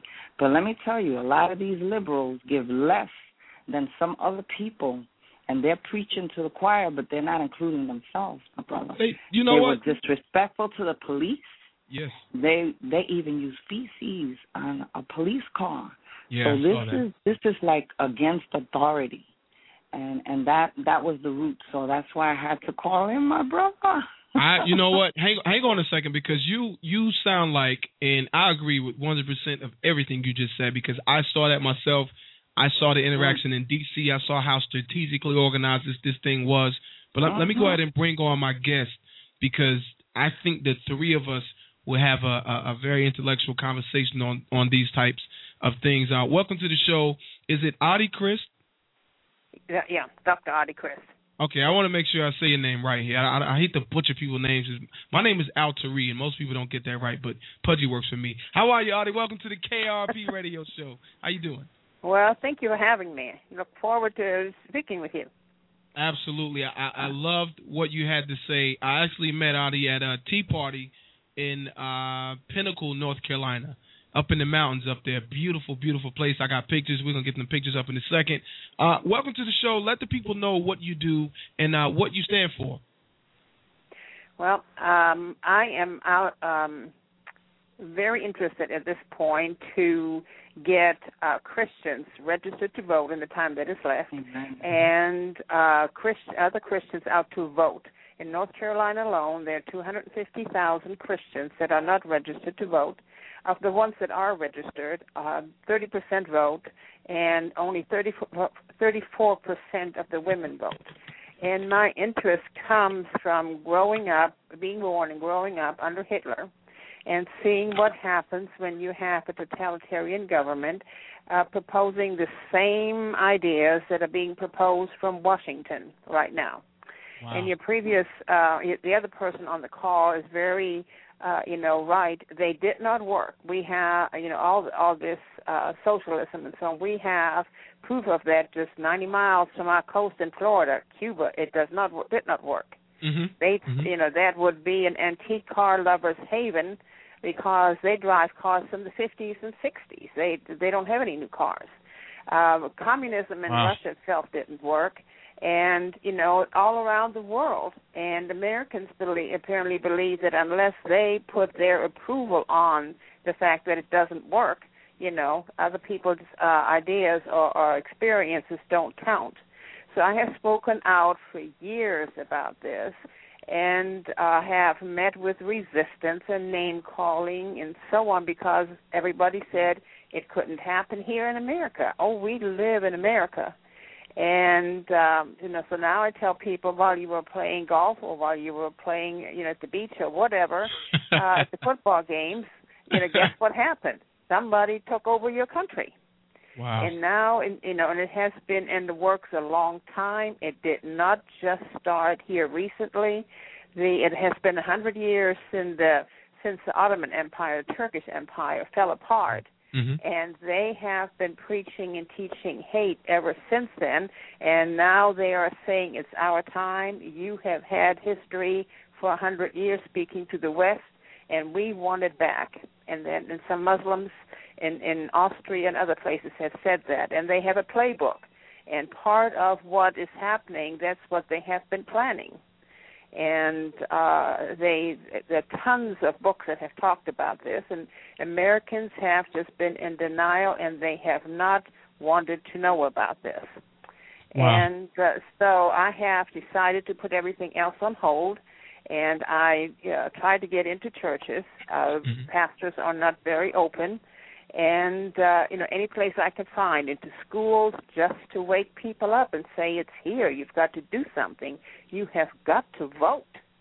You know because uh, uh, 17 or 18 or 20 percent that come out to vote, that just is an embarrassment, and and it's going. America is going to slip away and ev- from from us, and everybody is going to wonder what happened.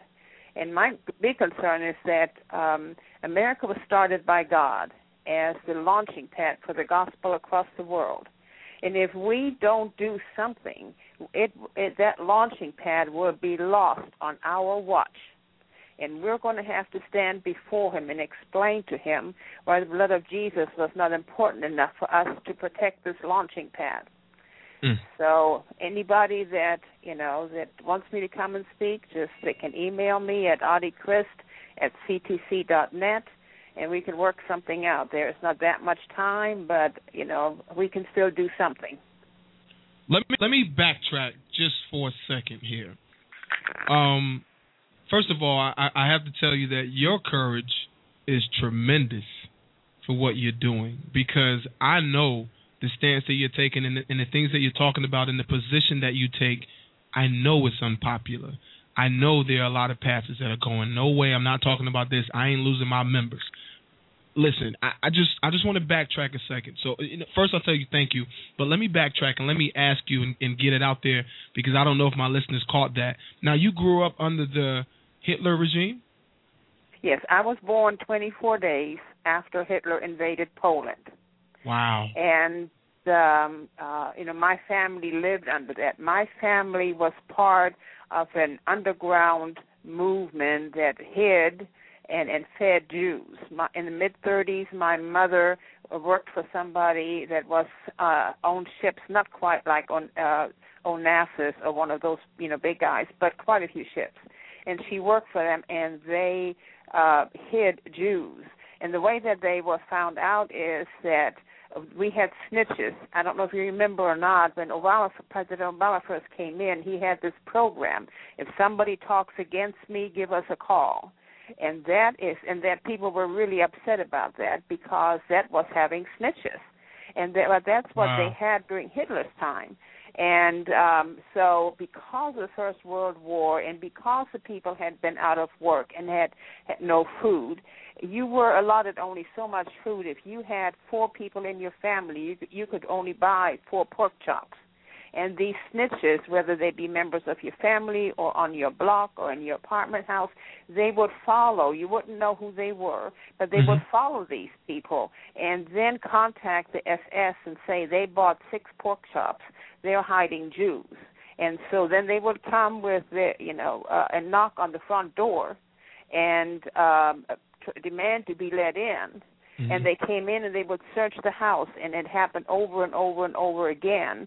And but they never found anybody. If they had found the secret room you wouldn't be talking to me.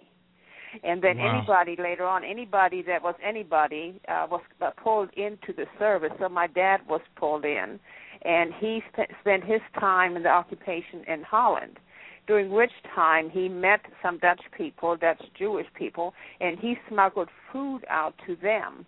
Again, if they would have, he would have been caught. He would, you know, you wouldn't be talking to me. And so I come from a family that goes back to 1240 A.D.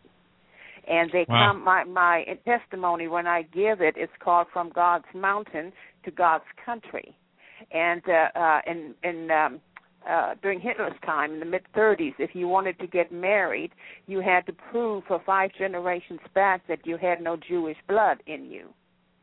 And uh, the last entry, when my mother died, the last entry on her side comes from a town which trans- is called Gottesberg, which means translated God's mountain. And they were godly people. All the shafts into the mountains had godly names, God's provision and God's silver and God's love and so on. And they were known and they were became a town in the 1400s. They had to apply to the king uh, to get a market, and if you were allowed to have a market to sell your produce, then you were called a city. So I come from a history way back where Mhm. they are uh, extraordinary people. And my name, uh, my German name, translated into Old Gaelic means valiant warrior. Wow. And so even though my parents didn't know what they named me, I was named one my mother picked, one named my first name, and the two others were grandmothers. But when you put them together, that means valiant warrior. And the Lord has just, you know, put it on my heart. I was raised up for a time like this because I can share it. People like me are dying out because Yeah. of our age Yeah. and and and I have learned also that besides just giving my testimony, when I stand there and give my testimony, I look into blank looks. They have no clue of what it is like to live under a totalitarian regime. The because of all the movies and so on, kids don't know what fear and people don't know what fear is anymore.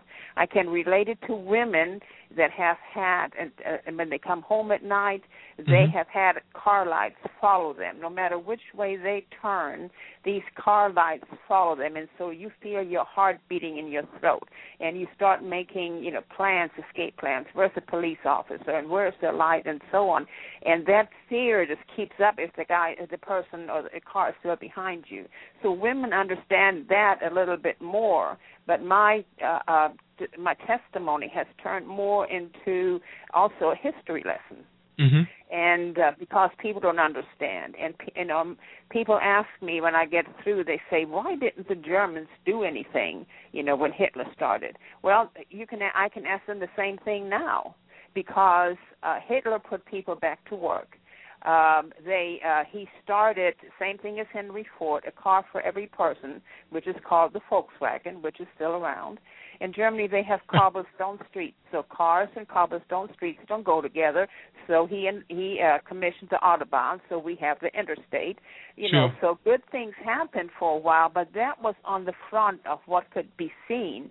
Behind the scenes, he was already they were already planning, you know, a different scenario, and that's kind of what it is like in Washington. It has he, they're following the same scenario. They're using his playbook. They're using the Marxist playbook, and so you know, then when it finally came out, it was too late. Although there was one reporter that had uh, that had an interview with him, uh, that interviewed him in 1931, and recently when Michelle Bachmann uh, uh, came out with the accusations against Islam and so on. This was written in there. He had an interview, and in the middle of the interview, he answered a question wrong according to Hitler. And Hitler spewed at him, "You're a German, and you're, you know, of the perfect race, and you're a Teuton. Now, Teuton is, is uh, um, uh, a race, uh, a group, um, uh, clan in Germany, and he just absolutely let this guy hold it. And this guy contacted people in Europe, the leaders, and said, You've got to get the Jews out of here. They are not safe. And they didn't believe it. He came to America and told that to people, and they didn't believe him. They said Germany has always been there, Germany will be there, and and nothing is going to change. They didn't interfere. And also, Hitler tried to get the uh, the get rid of the Jews in another way. He put them on boats and sent them across the ocean. And the different countries that they were on the way to, they while negotiations were being made, the ships had to turn around because none of the countries wanted the Jews. So they had to go back to Germany where they ended up in ovens. And and uh, uh, the uh, the enemy that started all of that, Satan, he has become you know he's not stupid, he is smart. People can go back now to uh, the, to to Dachau and Buchenwald and all of those things, and people can see what happened, and and there are reminders. But now he is uh, uh, using abortion to have another Holocaust that will never be able to be traced because there are no ovens and so on. But he is he has aborted millions and has been the cause of millions of abortions, which is another Holocaust and people are denying that. They, you know, we've got these outsiders saying the Holocaust never happened in Germany, but we have people right here in America not even admitting that there that the abortions and the abortion mills are causing there to be a Holocaust right here now, and we're seeing it and we're looking at it and we're ignoring it. That My that's something that I'm sorry. That that's something that I'm very passionate about. The you know the pro life movement in, in this country, and uh, if you look at the death totals, you'll see nothing ever in the world is in comparison to abortion uh, right here in America, and and it's just Right. amazing. It's astounding to me that people really won't look at this for what it's worth. I mean, I I- I can't grasp the fact that people will compare all of these deaths, all of these murders, to a choice and they will argue you down about a choice. And and you know really when it comes to, to having the choice we- we're not talking about that. That's not the conversation. The conversation is are you paying attention? Is blood on your hands? Why aren't you more responsible? So you you know when you that that really struck a chord when you went to talking about that. But i just wanted to ask you for a second. Uh when you look at america today what's the most fascinating, or, or maybe not the most fascinating, but what's the thing that sticks out the most outside of abortion, which we all agree is the worst? But what's the thing, politically speaking, that sticks out and reminds you the most of a Hitler regime that we're actually doing in America right now? What do you see that everybody should be focused on right now? The uh, what they should be focused. Well, what speaks, uh, I mean, what sticks out is their denial that there's a problem. Mm-hmm. You know, with with the uh, ad- administration, and uh, another thing when I, I give my um, presentations in schools, one of the other things is say, why didn't Germany do something? Well, they forgot God. They Thank the, you. the German people, the the German people had had some bad experience with the churches. Um, after Luther, the the um, bishops of, of Germany had a uh, convocate and they to decide which they would follow the Roman Catholic uh, you know belief or the um, Lutheran belief, and then the northern bishops decided to go with Luther, and the southern bishops decided to go with the Catholics. And I grew up in the northern part, and the Catholics were in cahoots and had been in cahoots with uh, uh, Hitler, and and the Lutherans, uh, the the Lutheran pastors are government employees. And when the Baptists talk about uh, separation of church and state, they're completely off because the pilgrims that came here were from Northern Europe and England. And the, uh, they both experienced in England they work for the crown, and Germany for the government. So it is a government position. And if the government wanted something done, they uh, they went through the pastors. And if the pastors wanted to keep their jobs, they did what the government said. It is still a civil servant position so they could get uh, things they could get laws done and they could impose taxes because they were civil servants and that is one of the what the pilgrims wanted to get away from they did not want their government in a roundabout way uh, run by the churches Wow. and so you know there, there's there's wrong information here and and people have american people have felt buffered by and isolated from the rest of the world by the two oceans. They thought that uh, strange ideas could not come to them from either side because of the Atlantic Ocean and because of the Pacific Ocean. And so it's coming from, you know, a lot of it from the satellites now, which, you know, the, the oceans aren't a barrier anymore. Not, but, uh, not there, at all. There's been, a, there's been a false security. And Americans have fell, fallen away from the Lord. They go to church, but they really don't worship the Lord. Mm, that's that's big right there. They go to church, but they really don't worship the Lord. I'm gonna get a call in here out of the five seven one area code. You're on the air with Pudgy. I know who it is, but how are you? What's up, P? How you doing? Hey sis, what's good? Odie, this is Sunny. I'm sorry, Odie. This is Sunny Johnson. I don't, I don't know if you're familiar with her, but uh, I, I call her a celebrity. She's a celebrity to me. So you know, how are you? oh, hi, Sonny. Oh, hi. How are you? I was just listening, and one thing that um I wanted to kind of add to that, and I I, I want to get straight to the point because I don't want to keep her from talking anymore than I have to. But it's the context of when when you're explaining about what was going on with Hitler, and you say, um, why didn't what why didn't the Germans react? Well, when you ask that question about why didn't America react, that was the time of Margaret Sanger. So they were championing, championing, championing what the Germans were doing. They were like, "How are we letting the Germans beat us at our own game? They are showing us how to do it correctly, and we're over here not paying attention." A lot of the progressives in America knew exactly what the Germans were doing, and they wanted those same measures put here in America. The Mm. only thing that stopped it was the church. The only thing that stopped what Hitler was doing in Germany and, and across Europe, here in America, was the church. Because back then they used to call it eugenics. Now they call it genetics.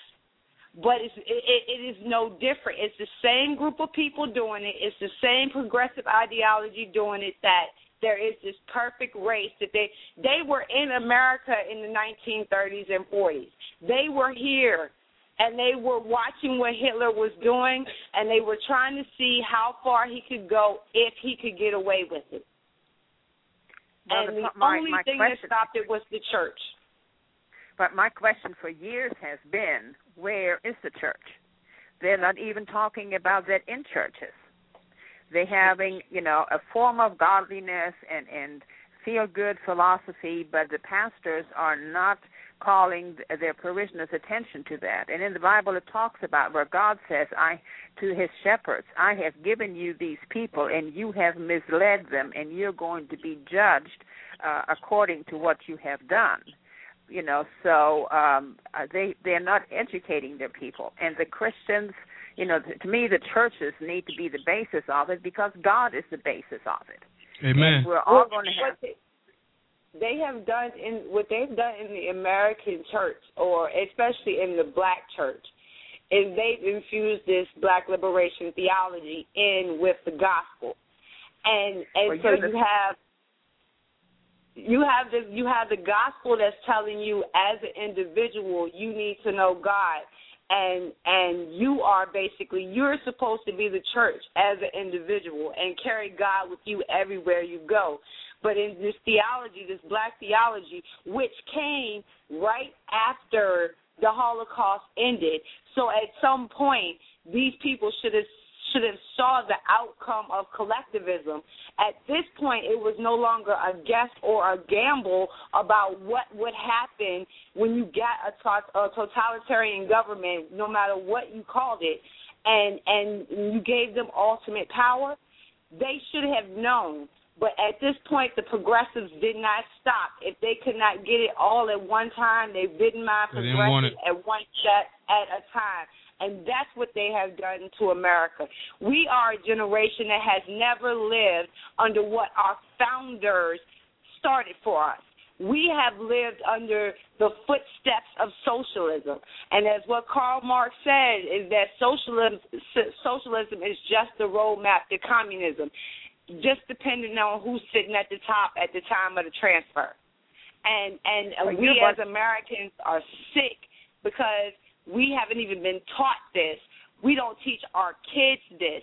We don't live in, like she said, we don't know fear. We don't know because we live in a in a somewhat civil society, very civil compared very to civil. other areas in the world. We don't understand the suffering that will come. They are going to bankrupt this country. Those people who are dependent on government will do whatever it takes to to feed their family, to feed Absolutely. themselves, Yeah. and they're gonna have and they're gonna cry out for someone to stop them, and then that's when we're gonna we're gonna lose our freedom, and and no and it, it's just sickening that that no that they we don't see it, we don't see it. Let me ask you Well, all the- this right the, here. The key words are, the, uh, excuse me, the key words are what you said. They haven't been taught, and um, you, you're, you know, you're one of the few people that I have heard talk and refer to black liberationalism. Because when you tell people that, they don't even remember. They don't even, you know, you don't even have to go as far back as was, you know, as what you did. You just have to go back to the 70s. They have no Or the 80s. clue and and it's alive and well, you know. And when you, I don't know if you saw the movie 2016 or not, but his, uh, Obama's mother um, was a, a third world uh, black liberationist uh, follower. She was a member. She married guys that were in the same thing. He was surrounded by by socialists and Marxists and so on. So when the Bible says, train up a child in the way that it should go, and when he gets old, he will not depart from it, it also holds true on his side. Mm. Because he, what he is doing now, that is what he was taught. He doesn't know anything different. To him, that is the way to go. And and you know what you're talking about is it, when I came over in 1958. I was surprised that the American students could drop history from their studies in high school. And I thought then, you know, if you don't teach history, if you don't learn history, you are going to repeat it. And that is what is happening now. Eh, They, uh, you know, it's being kept from them. And I can't remember the person's name, but 30 years ago, she wrote a book called "The Deliberate, the Deliberate Dumbing Down of America." and the the the book is about three thousand pages. And then recently she made it available online, and there there is two thousand pages. And her, hus I mean, her son has written a book.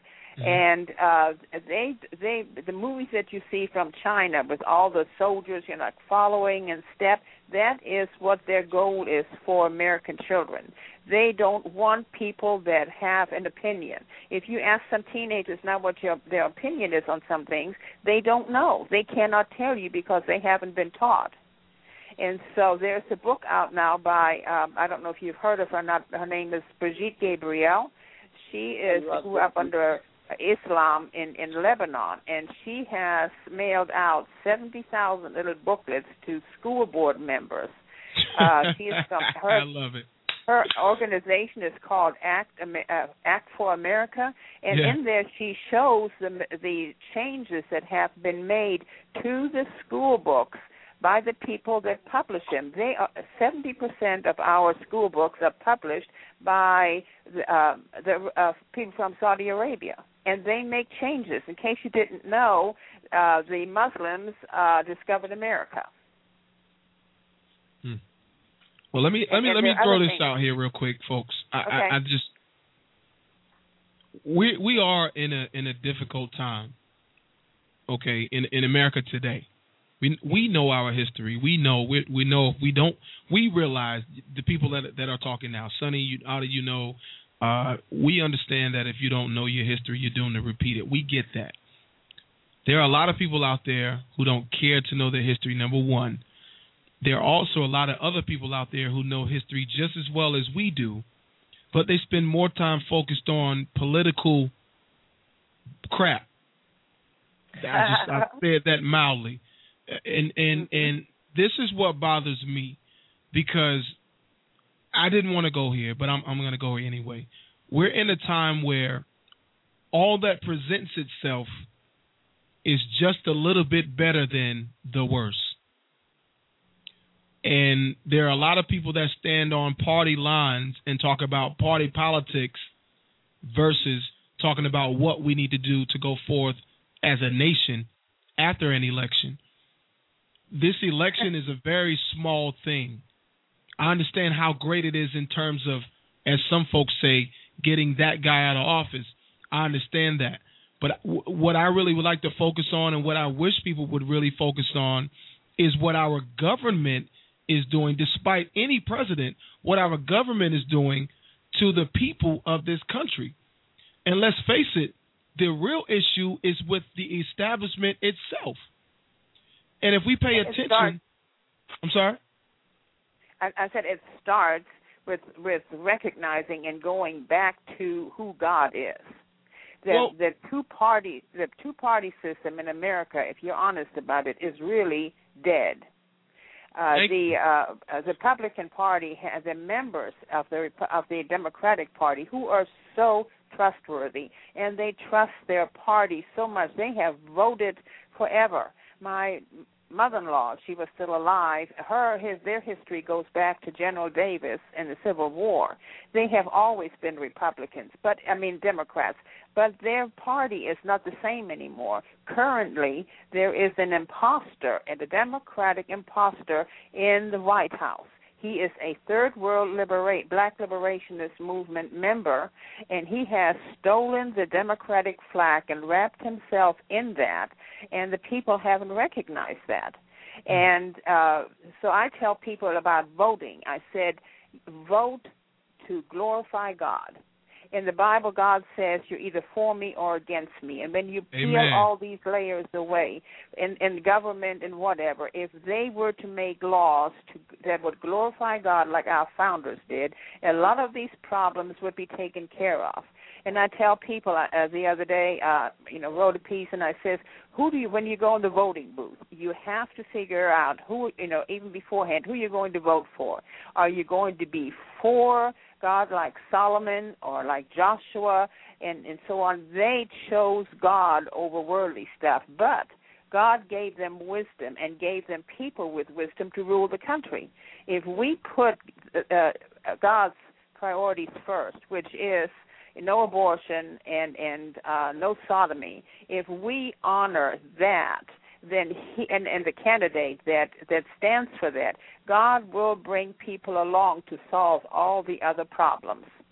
And if we leave God out, God also says that He would leave people if they don't choose Him. They would, he, you know, he, they would uh, be victims of their own imagination. But then I also ask, are you going to come down on God's side, like Joshua, and say, "As I don't know what you're going to do, but for me and as my house, we're going to serve the Lord." Or are you going to be like uh, Adam and Eve and you're going to pray, betray God? Now, that was mild. I didn't want to say what I'm going to say now, but a Catholic bishop was just, it came up last night and made me feel really bad. But he came, he said that um, when you get in, go into the voting booth, you go in one way, and you, when you're in there, depending on how you vote, you could come out losing your soul.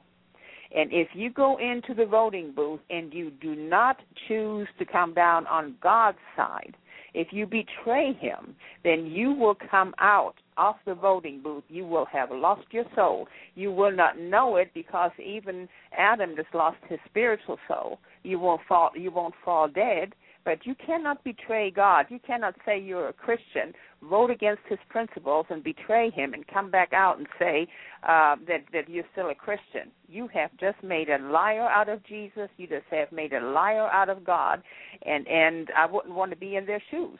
Well, And I always say that we should vote with God. I, I I definitely always say that. Hey, you know, we we got to vote with God. But I'm I'm not one to, and I hadn't read, you know, with with no disrespect to that that bishop or, or whoever that was, nor you, Audie, at all. But I'm not one to say that somebody's going to lose their soul forever or condemn their soul because of how they vote. I'm not going to say that. But what I will say is that we Well, need to be not more voting. Excuse me. It's it's picking God over what man says. Well, well, absolutely. But the scripture tells me that you repent with, with your heart. See, see, a lot of people don't understand what they're doing. A lot of people are voting on persuasion. A lot of people are taking the best interest of, of one party over the other party because of familiarity. You know, I often tell candidates if I'm asked or if I'm in a group where I'm speaking to candidates and we're talking about campaigning and this, that, and the third, I often tell people, hey, hold up. You know, before you start name calling and putting tags on people, one thing you got to realize is that you've never been there. So people are voting with similarities. They're voting for the person who either looks like them, and and that's not always racist.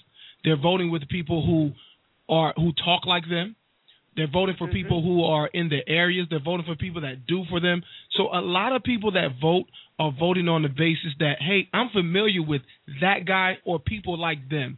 But what happened is, but but what, what happens now, and, and what we're dealing with now, is a greater, to me, I'm just going to put it out there, it's a greater evil force because we're dealing with somebody who's very manipulative. He's able to be that person that you know next door. He's able to act like the person who's helping you. He's able to talk the talk like the guy next door. But the truth of the matter is, he don't give a damn about you. And his idea is to cultivate and change you for good forever. He wants to control you. He's trying to drive you to this machine of a government who wants to control you and control your interests and your food and everything about you, even down to your money and how your kids react, plus their education. Oh, yeah. This is what we're facing Oh today. yeah. And Well, that's I- not I- even but in- see. And when you when you said earlier about putting the politics aside, I know I your audience know me, so they they pretty much know where I stand on politics, and they know who I'm voting for. But I'm not going out and making a big fuss about it because to me that isn't the right now. Everybody thinks that politics is the big deal. And to me, politics you what we will never solve politics if we don't solve the individual. And I don't know how many other ways I can say that. We have a generation of people who have been betrayed by government. They have been betrayed by their church. They have been betrayed by their culture.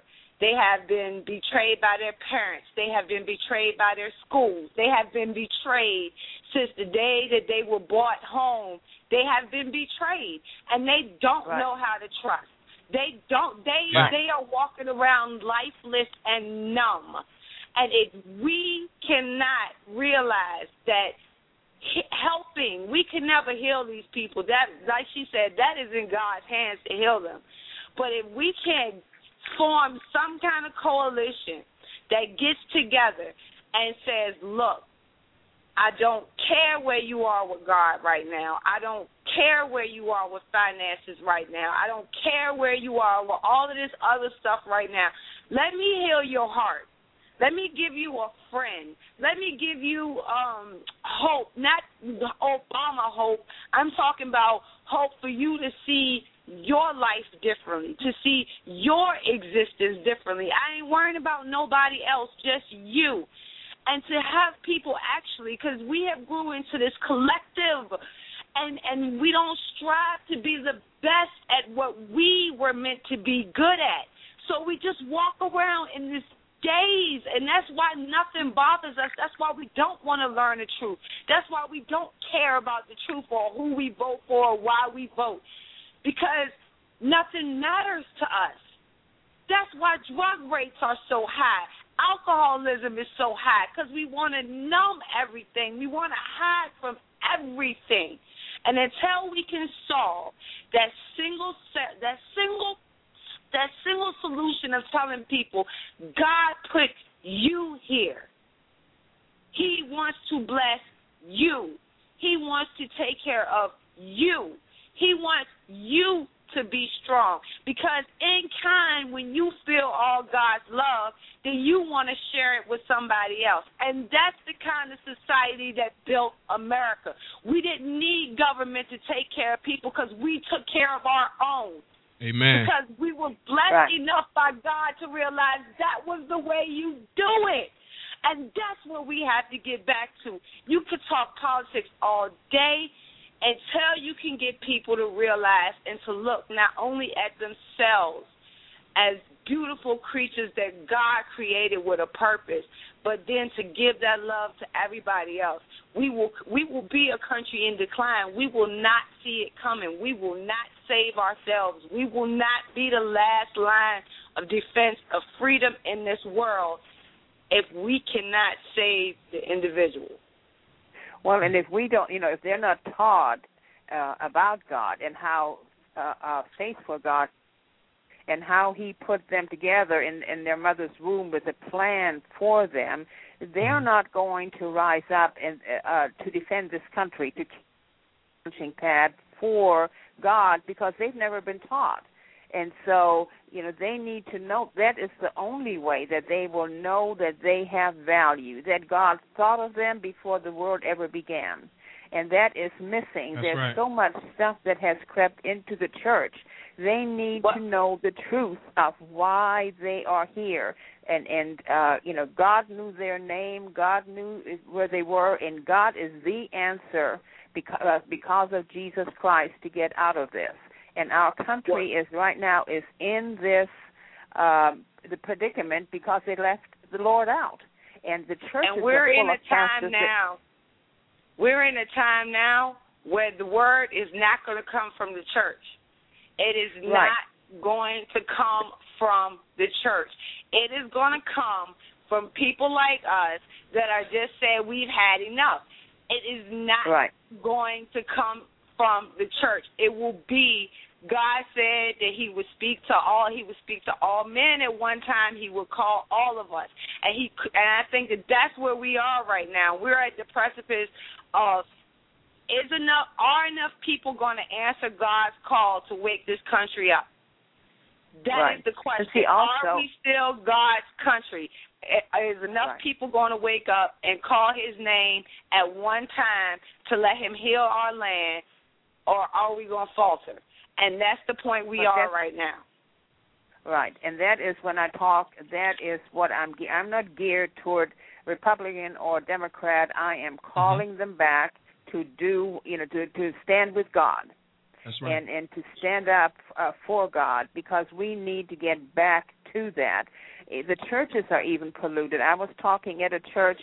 I uh, gave my presentation about a month ago, and the pastor it was at a Presbyterian church, Mhm. and we talked, and he was he was sharing that he when he was going uh, to seminary, he and some other students confronted this one um, professor that they had a good relationship with, and they were questioning him about you know what the church had become because that is not what the church had been and the uh, the professor said that in the 70s there were uh, some conscientious objectors who uh, instead of going into the service decided that they would become um, uh, go to seminary and they hid in seminaries and see what you see now are the leaders that went to seminary they never had an experience with god they just uh, nothing about the Bible. They just wanted to hide from going into the service. And he says, what you see now in the Presbyterian Church is the result of those people becoming leaders. And see, when you have that, and they don't fear God, then you know, in the, they can the, the young people cannot get the truth in those kind of churches. And we think that they're still there, but it, it never even occurred to me that people would, you know, as conscientious objectors, go in would go to seminaries to hide from uh, going into the service. You know, so I just there are so many different things that you know have been influenced by the evil one, and America is to me like a great big target.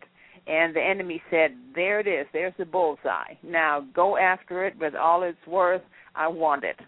And if we don't speak out and we don't vote the way that it would glorify God, we're sunk. And once America is sunk, there's no other place in this world where the gospel would find favor and would be spread out.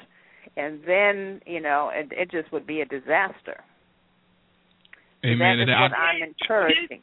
And just to add to that, because it's so funny when you talk to like the average American um, about Islam, and and they're like, well, they should just leave them alone. We shouldn't be there anyway. And and and and I, I'm I'm saying in some cases I totally agree with that. So that's not the argument. But here's the argument: you don't understand Islam. You don't. We don't, as Americans, take them seriously. They No. take. I mean, as you can as you can see by the embassies and and and all of the Middle East burning, they take Muhammad very seriously. Sure. They they take they take um they take their religion extremely seriously. And the only thing that combats that is having God on our side. See, we can joke about it here. We laugh about it. You know, you have halfway Christians here. And they they're not halfway. They're they're No. fully committed. And the difference between our God and the God they serve is our God wants you to have everlasting life in heaven. Their God wants you to bathe the world in blood. And and they take it seriously. And so while we need to be re, um, regaining our religion and strengthening our bond with God here, we also need to understand there will always be good and evil. And the evil right now is masked itself in in, in Islam and radical Islam. And it is targeted at us, like like she said, and we don't take them seriously. So when when Ahmadinejad says he wants to wipe Israel off the map, people laugh. He's not joking. He Nah, he is wasn't talking joking. about. No. He's not kidding. But people, Americans are too naive. They are so naive; it's not even funny. And they ha- they have no clue about the rest of the world. They don't even know America. And I used to a long time ago. I used to watch Jay Leno, and he would ask you know people anywhere these questions, whether it be about government or whatever. And people, it was so embarrassing because even the teachers were so stupid.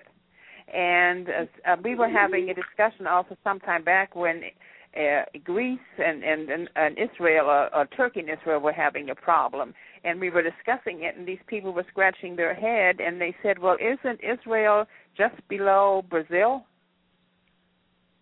And and you know that's they Wow. don't they don't have they don't have any concept of geography, And and Islam is when you look at it, it's the exact opposite. It's a mirror image of the Bible, and mirror images are always distorted.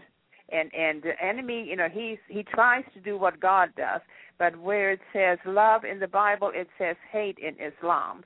Where it, you know all of the, but they are it is but it says you can't you know it's supposed to lie in the Bible. In Islam, it is okay to lie and be deceptive if it furthers the the plan of Islam.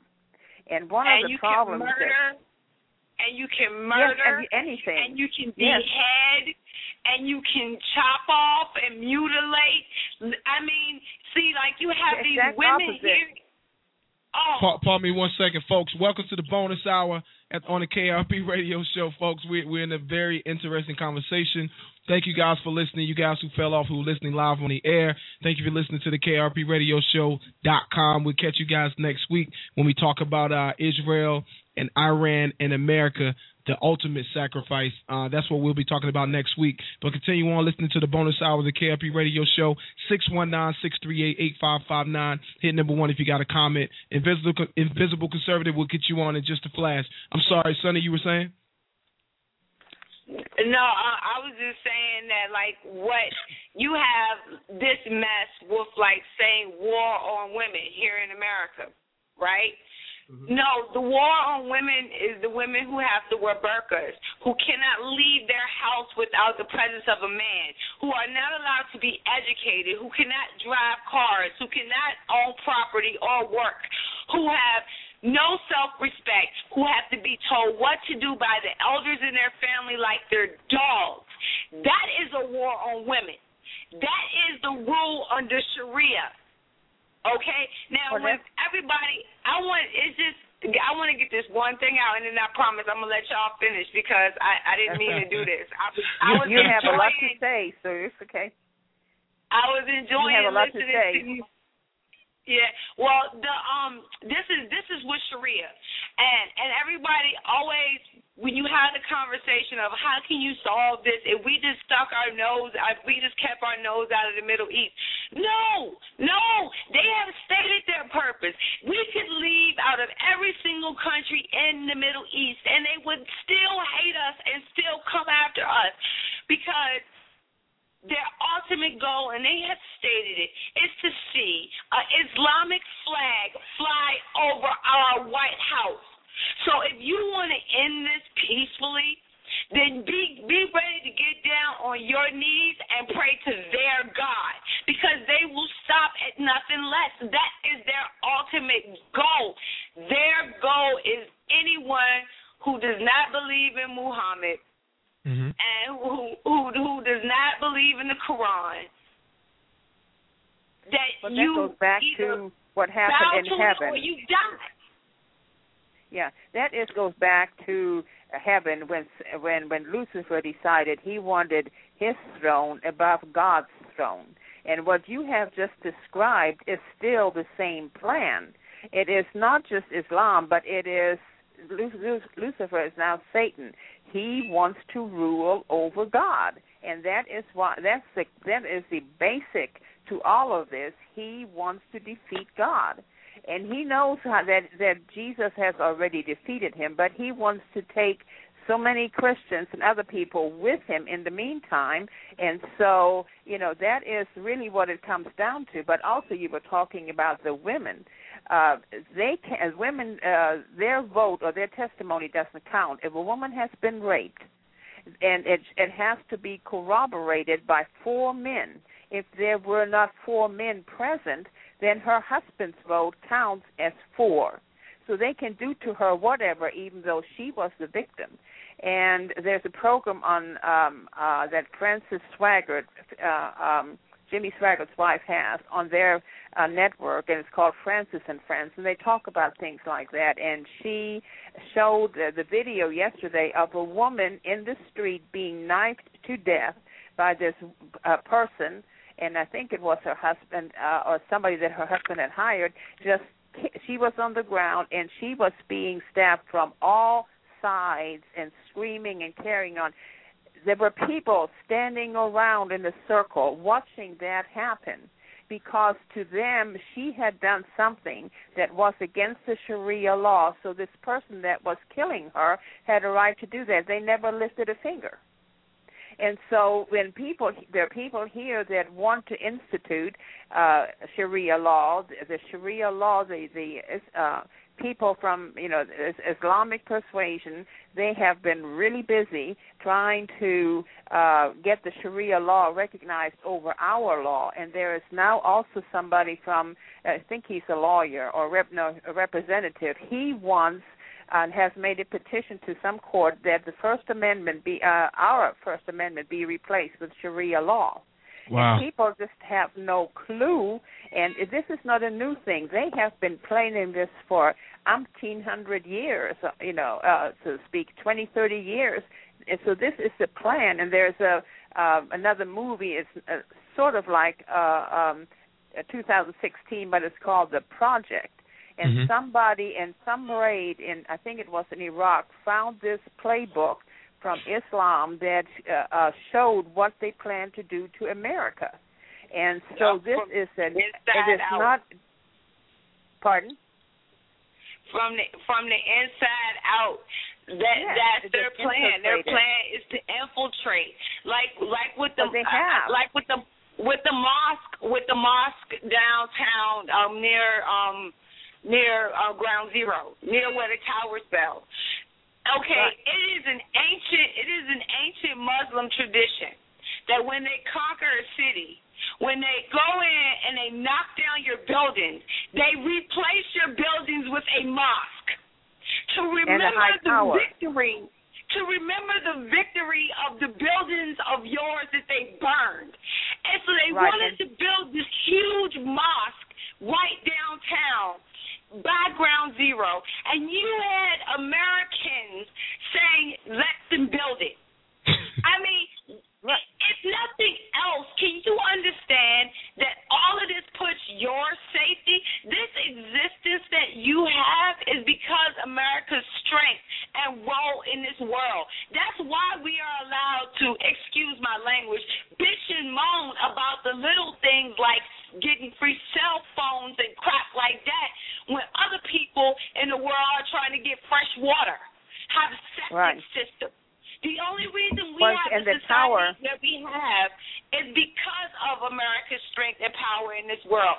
And they are living like cannibals. They live like they they want to be third world countries because they it's easier to control a population when you don't have the internet. When you you know Yeah, you're not it works for them. connected to everybody else, the information can't get in. Right. They want the Stone Age, and they will bring us down to get it. right. And they're doing And it in, I'm- in I'm other countries sorry. too. I'm a passionate person, over- and this conversation just kind of brought it out of me today. So I hear it, apologize. Hey, we Well, ain't the mad at problem you, man. I is- hear it. It's, it's, it's, it's live. It's really going down. It, it's a really sore subject. It's a really sore topic. I'm I'm in the studio standing up right now, man. You got. I've been moving my microphone. I can't sit still because I. I mean, it, it's, it's a real. It's a really interesting conversation. It's a really interesting topic, but a lot of people are so lost on what we're talking about, and people. Are, are. I know. I know there got to be some people out there listening, like, and and they're wondering, like, you know, where are they? You know, what's going on? What do they mean, Sharia law? What is that? Someone, could you break down what Sharia law is for it, Sharia law for people who have no clue what it is? Could could you break that down and explain what exactly it is and why it's not beneficial for America, please? Sharia law takes away all personal rights. Uh, Islam is a country and it is a law, all in one.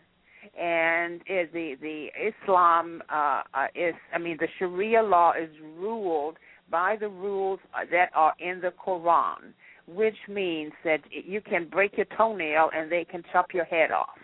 You, you know, it, it is just so severe. They can do whatever the Quran says, And uh, if it calls for beheading, if it calls for killing, if it calls for all of these things, that will take precedent over uh, any law there is, any law in any country. They can deceive. It is it is manipulated by the imams in churches.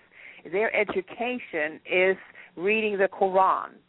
Not any. If you see them, they they sit at little tables and they read the Quran. Not anything else of what we call education. Then they go into the mosque where they are taught from the time that they're little. There's one thing that the totalitarian governments have in common.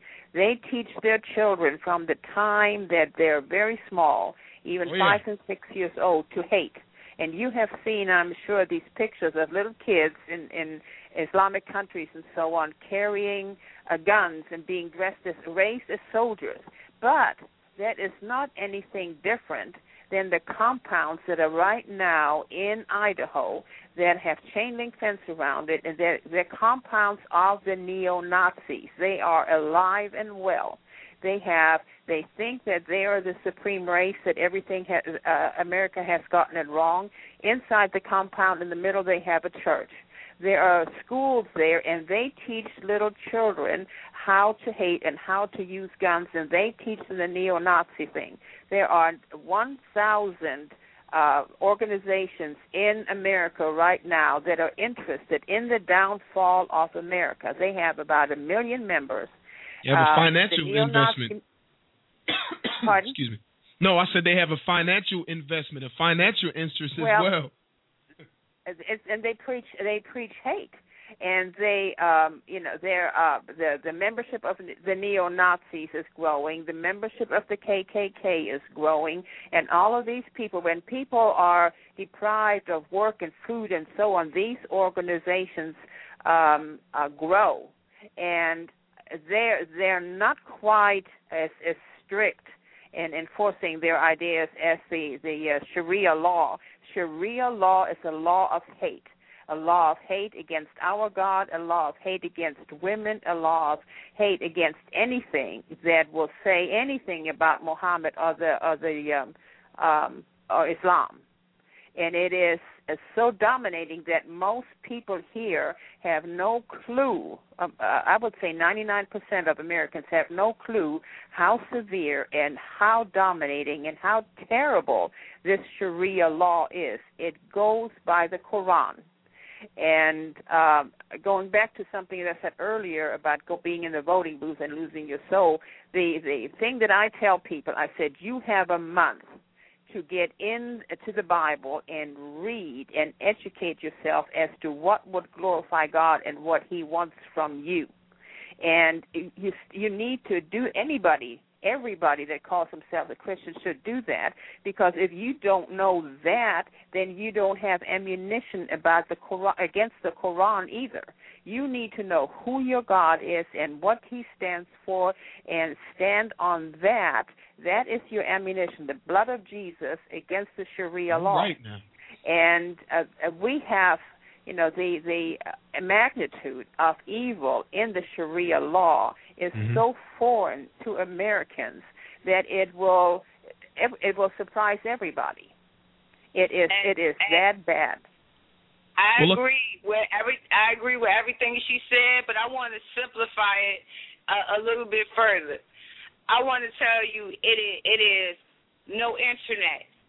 It is no blogs. it is no hip hop. It is no movies. It is no television, no cable, unscripted networks. It is Closed. no closed. No restaurants that they don't deem. It is no alcohol. It is no cigarettes. It is it is everything. No talking to it's no talking to a It- it- girl.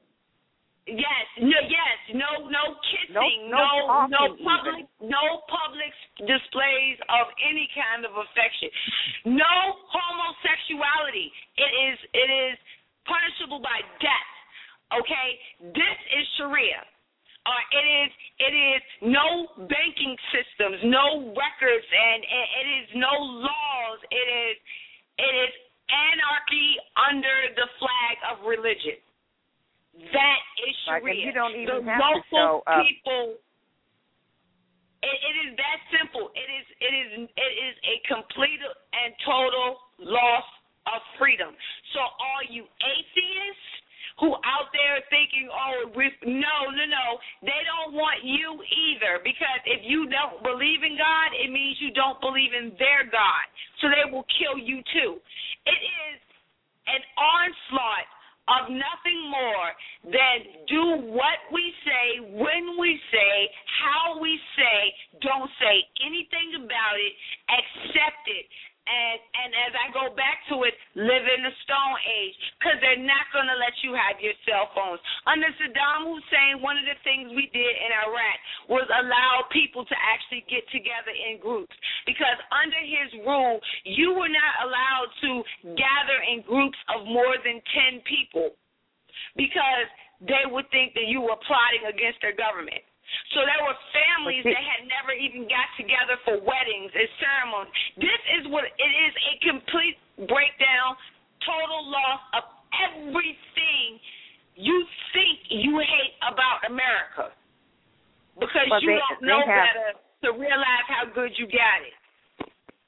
Let me let me take have this second to bring somebody more- else on in, into the conversation. Hold on, hold on, Audie, one just one second. I want to take this moment to uh, bring on someone else who speaks on this topic. Uh, welcome to the show, the Invisible Conservative, to the show. How are you, sir? Hey, Pudgy. What's going on, sir? Hi, Sonny. This is Thomas. Hi, how are you? I am well, and I want to weigh in on this top topic because you guys are speaking my language, and then I have to run off for a, a national prayer call. But All right, I brother, want- get it. I wanted to l- lie in on this. Otto, let me tell you something, and Sonny, you as well. You two are so right when it comes to talking about the church and the, what the church is uh, not doing. Now, I can honestly say I did not vote for um, our current president in 2008 because of the fact that. I did not vote for him. I did not because I knew what he was about then. There was something about him and and sadly I must admit I voted for in the in the primaries I voted for him over Hillary because I got caught up in the hype woohoo. But when I started watching him closely and being a believer, I listen when the Lord puts something in my heart. And so I started watching his actions and some of the things that he would say and and his whole view came across as very arrogant, narcissistic, and dangerous. And so when he was elected, I cried and I was on the phone the day he won the election with a with a cousin of mine who's another who's also another Christian. And I told her the things that are happen I happening today. I told her specifically what was going to be done to our country. And I don't know how I knew this except it had to be the Lord. And so when you have when you have individuals who, like myself, you, Otto, Sonny, all of us, we're sounding an alarm, but people are saying, but hey, it's about history. And then when you have our churches, and let being a black man, I'm gonna specifically address the black church, in that when the black community is the one community that is disproportionately affected by abortion, but yet our pastors, except for a handful, are they set back silent because they don't want to lose their money from the Democratic Party or Gotta whatever else. Yeah, I'm sick. You know what? You guys, just like with Sonny, you guys opened up something for me because I was one of those babies that they say, well, even pro-lifers like to say, it would have been okay if you was aborted because I was an exception. I was a ectopic pregnancy. So I am Wow. an ectopic pregnancy survivor. So, you know, when I hear that, and Otto, you are exactly right in your in your um paralleling it with what happened to the Jews in Germany. But I'll add It's, something. it's, it's, it's, oh, it's Audie. oh, Audie, I'm O sorry. D D Y. Oh, I oh what did I say? Adi or Odie? Adi. I think you said You said Odie. It's Adi. Otto. Otto. Adi. O D D Y. Okay, Yeah. I apologize. And, and, and my name is Al Tariq. Now say that. no, I'll just call you Pudgy. 'cause See, that's- all right. No, I'm but- sorry. Nah, that's okay, and I apologize for the name mess That's up. okay. But um, but no, you are absolutely right in the parallels with that. And here, here's it. I'll take that even further. When Hitler came to power, he also came to power on the votes of the working class Jewish people, the same Jewish people that he then turned around and sent to Auschwitz in the uh, in the other concentration camps. And the reason why I make that parallel there and I brought that up because the same thing is happening within the black community where when when there are those of us we're trying to speak the truth and yet we're being blasted because oh you're just selling out your community you're not voting democrat and all this stuff for me you're right. It's not about a party but it is about a community of people allowing their vote to be monolithic, in other words, being co opted in one area, especially in an area where for the last 60 and 70 years, the programs that they have been promoting to quote help us have been doing the equal and opposite of what they have actually said, and it's been destroying us. And that's, No, that's it's doing it's doing it's doing exactly what they said it was gonna do. We just didn't listen. And in this like we sh- all you have to do is go back to the sixties. And what happened in the sixties was the battlefield changed. Mm-hmm. The battlefield changed. They knew that they could no longer openly discriminate and segregate. They knew that they couldn't do it in the open anymore because now there was video cameras. Right. So American people were now seeing the dogs being unleashed. They were now seeing the hoses being unleashed, and they were saying, "This is not who we are." So the American people started to speak up. So they couldn't hide anymore. So they changed the battlefield, and it no longer became a racial battlefield. Now it became a battlefield of whether we're going to take over this country or whether we're going to whether we're going to have freedom. Right. And, and you can see the push that they have made in the last 50 years. And they have done, they call themselves progressives for a reason. Right. It's not that they're not telling you what they're doing. They're telling you we are progressives. We'll take it a step at a time. Right. We don't have to get a single player plan right now. We Right. can just tell it's Obamacare. And Obamacare will be so bad that they will come and beg us for a single player plan. That was the purpose the whole time. They don't mind taking the baby steps. But the thing is, our most potent weapon works all at once. God doesn't waste time. and He doesn't Amen. take shortcuts. So if we use what we have, it's gonna we are still gonna have to suffer the consequences of our actions because God is a just God. He doesn't forgive and forget. You have to suffer the punishment of the mistakes that you have made. So as a country, we will hurt in what is coming. But it is our decision whether we have God standing there saying, I'm still here and I love you on the other side of it. That is the Amen. decision we have to make. We are going to suffer. Are we going to do it in God's embrace or are we going to do it without Him? That is Well, the question. You, Here's something you they made call. a comment. Yeah, you Go made ahead, a Ann. comment about Obamacare. Under Obamacare, if the baby uh, comes out alive after an abortion attempt, the doctors are uh, com- Wow. demanded to leave it on the table to die.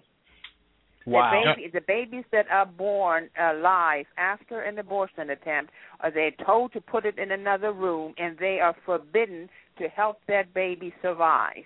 Right. So You know, basically, so, that I means mean, they, they, people they just can don't murder a newborn baby. That's what it means. Basically, Yeah. let me just break it down for everybody out there who like to sugarcoat that.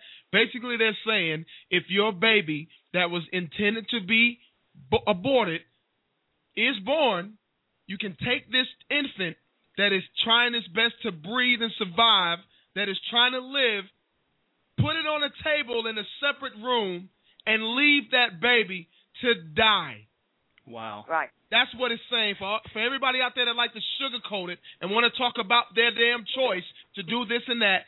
This Amen. is what it's saying. Say that. That's right. Well, That's and right. as far as the choice is concerned, they can choose to have their tubes tied if they want to sleep around and not get pregnant. They can choose to be responsible for doing their actions. They can choose to be responsible Right. for taking care of this child or even giving the child up for adoption.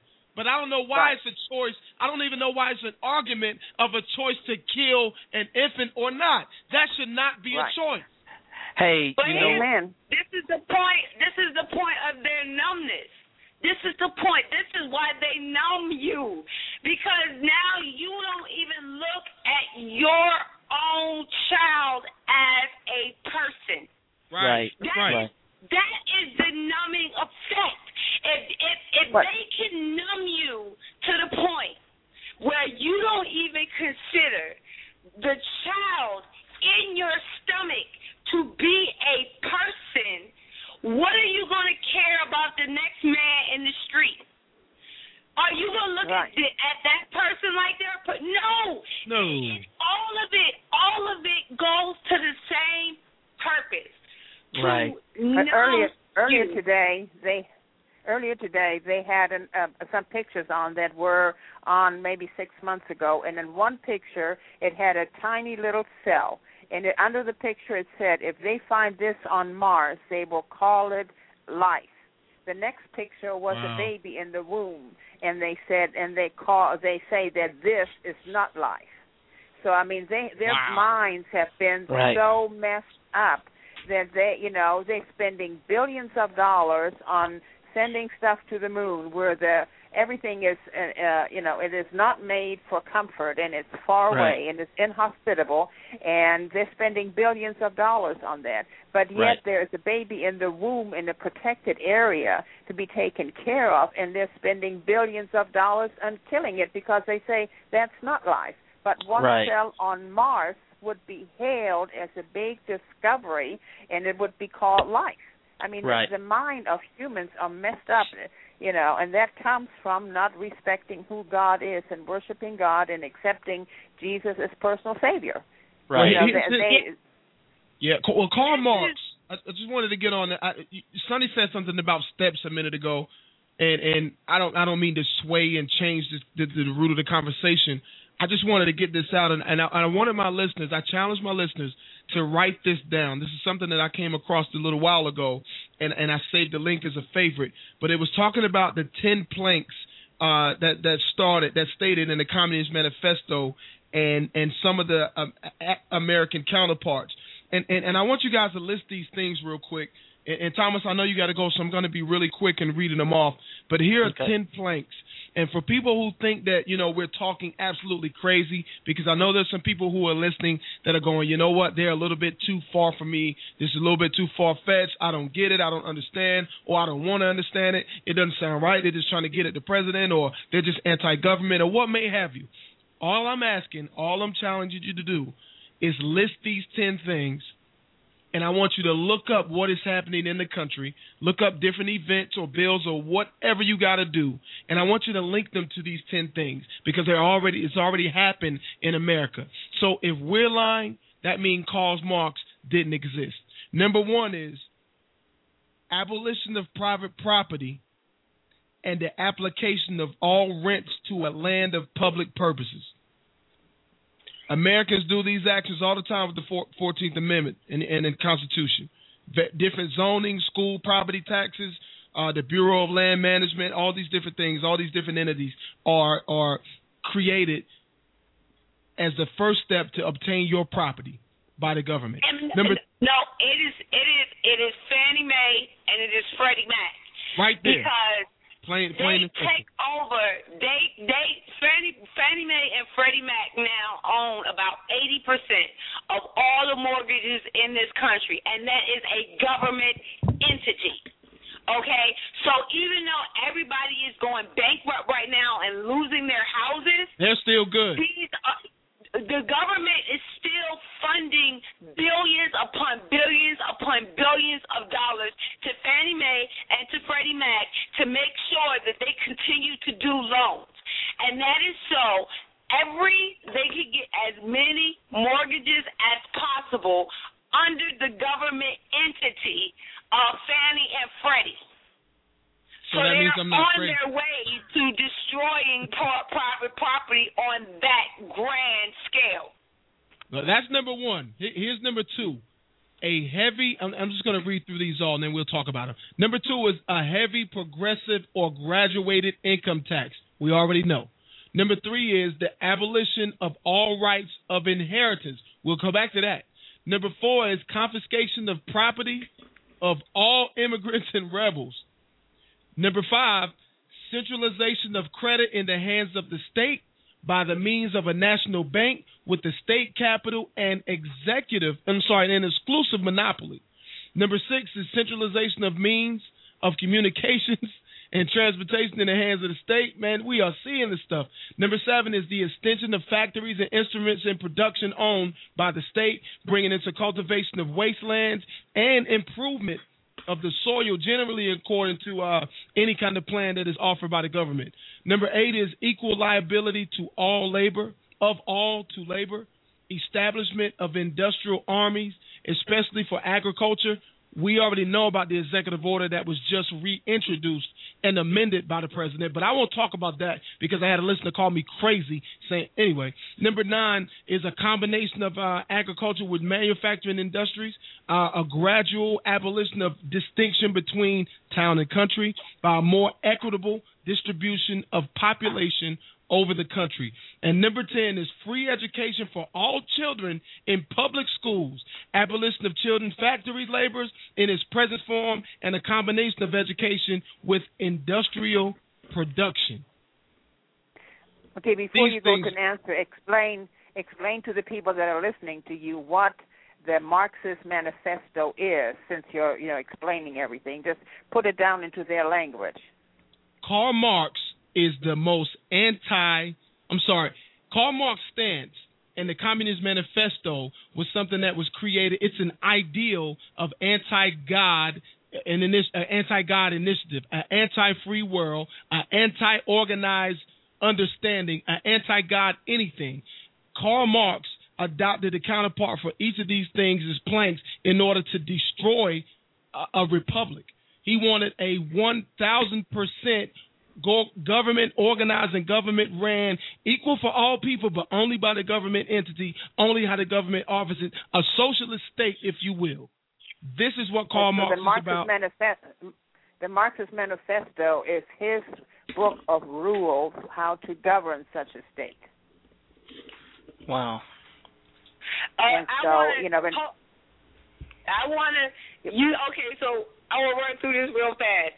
We already got the progressive tax. When you hear Obama say, "Have them tax more, the rich pay more," that's their progressive tax that they want to continuously take.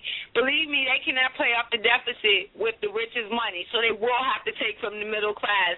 You can believe what you want to believe on that, but the labor if you read his original works and what they believe, because it it kind of they kind of changed it depending on what manual you read.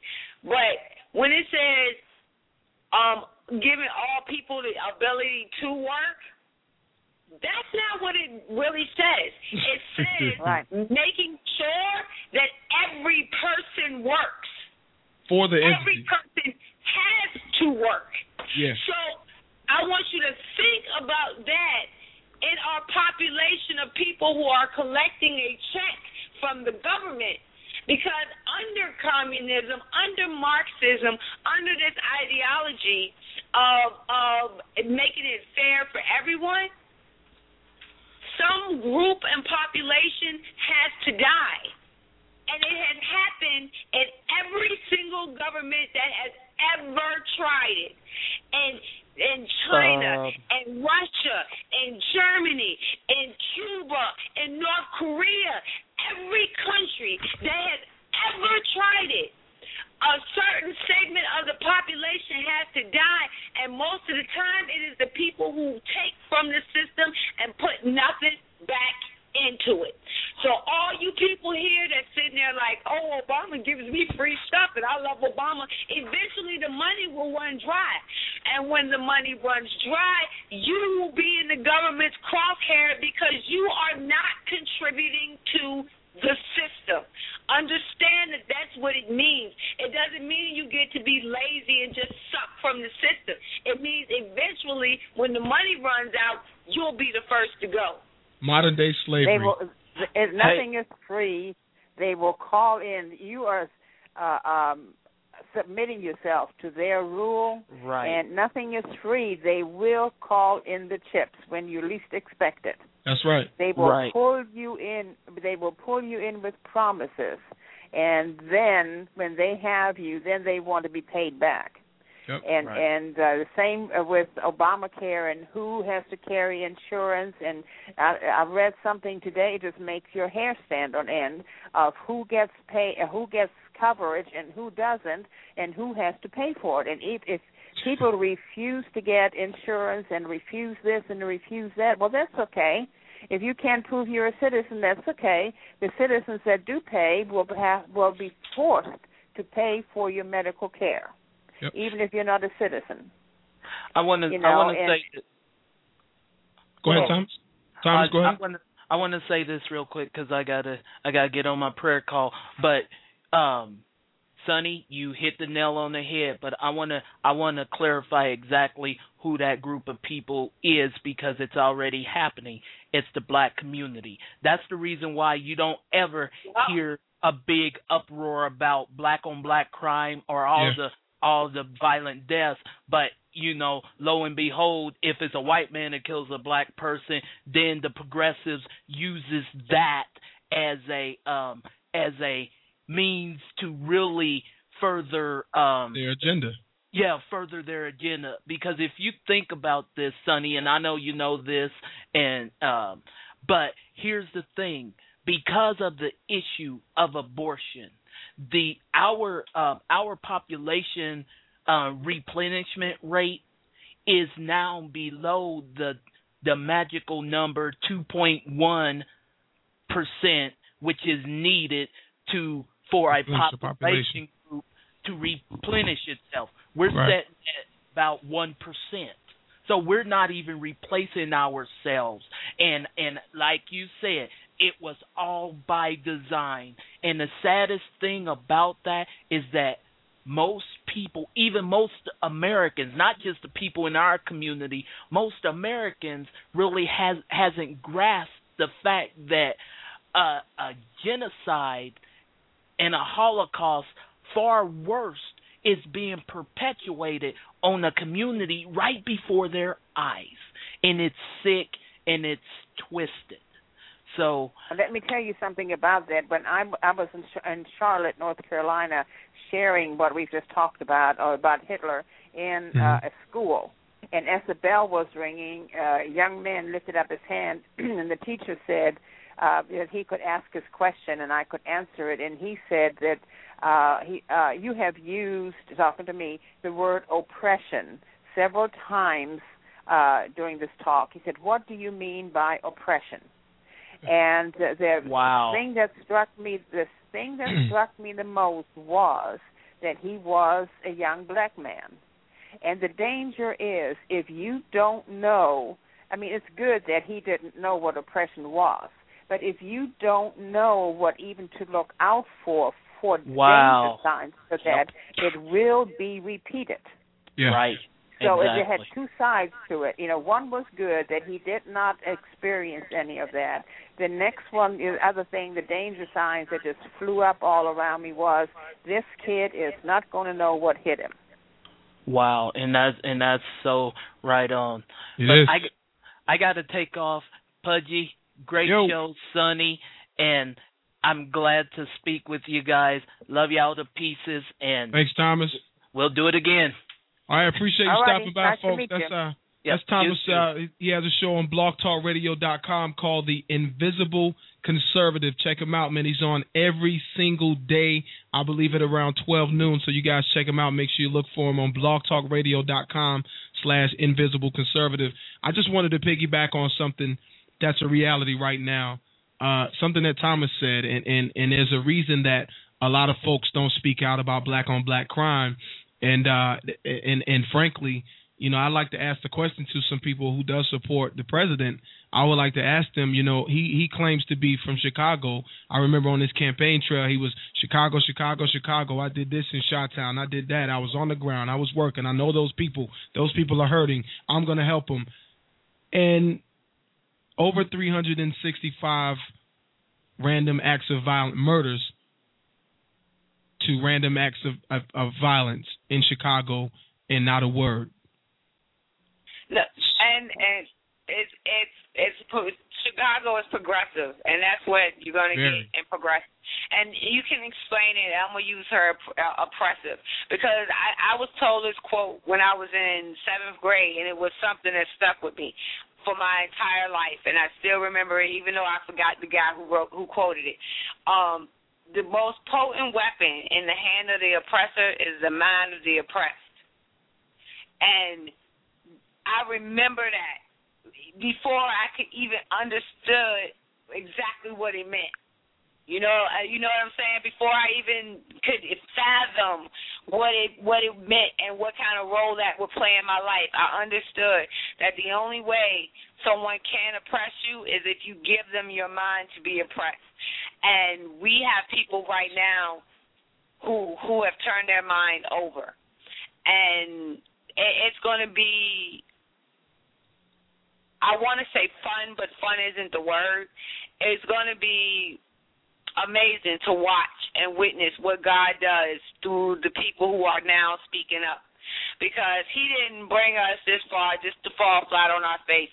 So as long as we have people like us that are willing to speak up, I, I can never be too desperate about what this country is going through, no matter what kind of hardship, as long as we have people that's standing up. So I'm glad to have this conversation tonight, and I know I called in and and and, and ran my mouth a little bit too much, but it needs to be talked about, and I'm glad that I had the mic to do it. So thank you as always, bro. I love you for the time.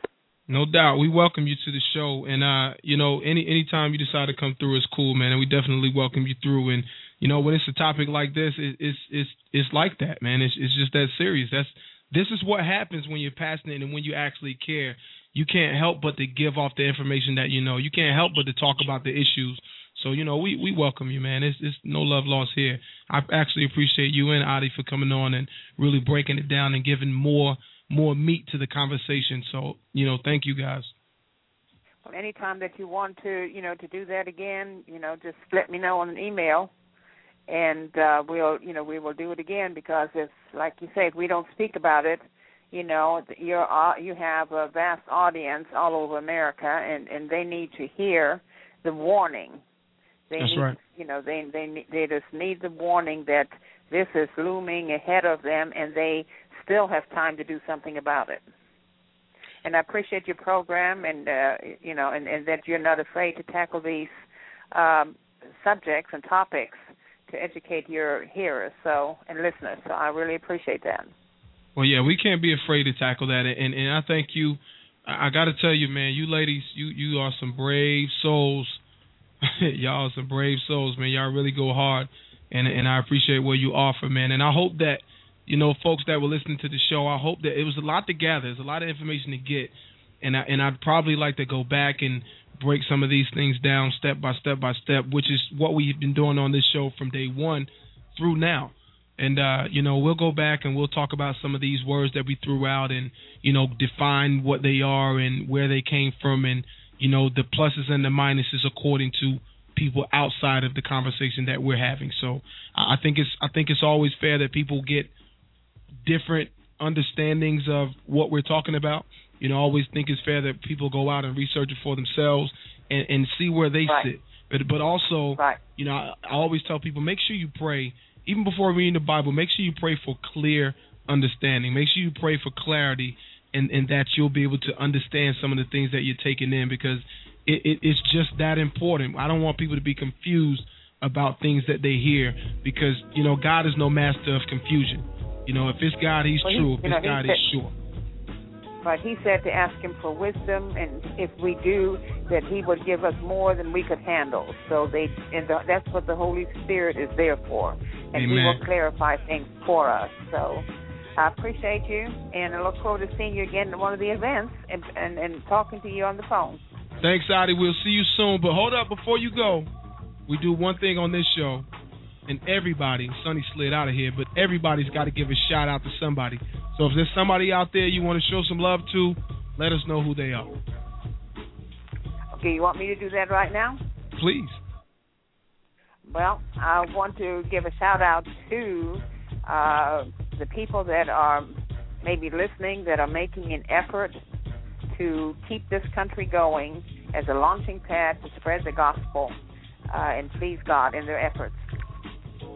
I like that right there. Adi, Adi, you're a B.I.G. in my book. I appreciate you, and we'll be speaking again soon. Thank you for a wonderful show. Okay, you have a good night. Thank you. All right, you too. That's Adi Christ, Bye. baby. Adi Chris. I'm sorry, folks. I get folks' names wrong, and I try not to put your names, but it is what it is, man. What a beautiful show.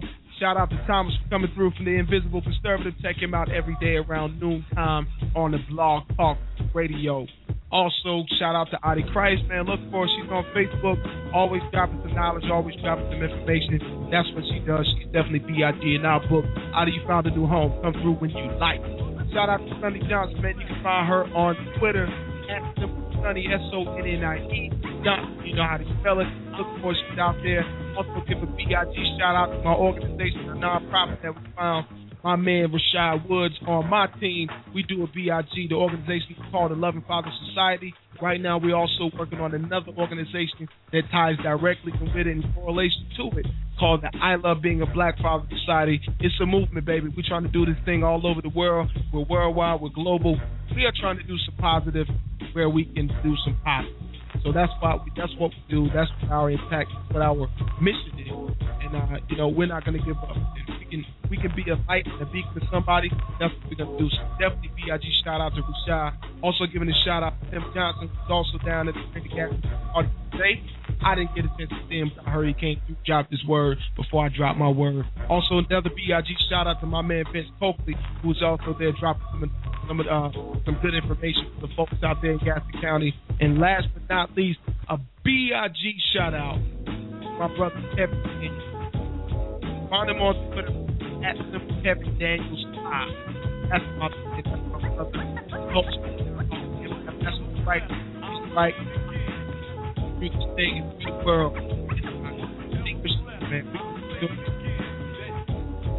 So shout out to what you got. Shout out to all of the family. All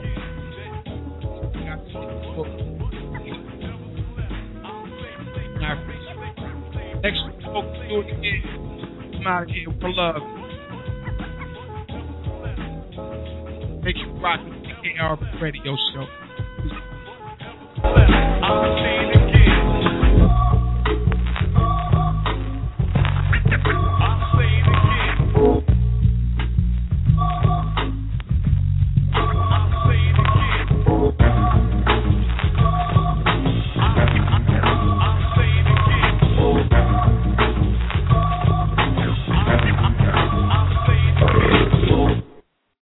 Lucky Land slots, you can get lucky just about anywhere. Dearly beloved, we are gathered here today to. Has anyone seen the bride and groom?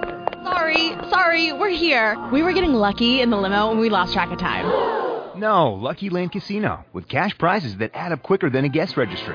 In that case, I pronounce you lucky. Play for free at LuckyLandSlots.com. Daily bonuses are waiting. No purchase necessary. Void where prohibited by law. 18 plus. Terms and conditions apply. See website for details. Spin your passion into a business with Shopify and break sales records with the world's best converting checkout. Let's hear that one more time. The world's best converting checkout. Shopify's legendary checkout makes it easier for customers to shop on your website, across social media, and everywhere in between. Now that's music to your ears. Any way you spin it, you can be a smash hit with Shopify. Start your dollar a month trial today at shopify.com slash records.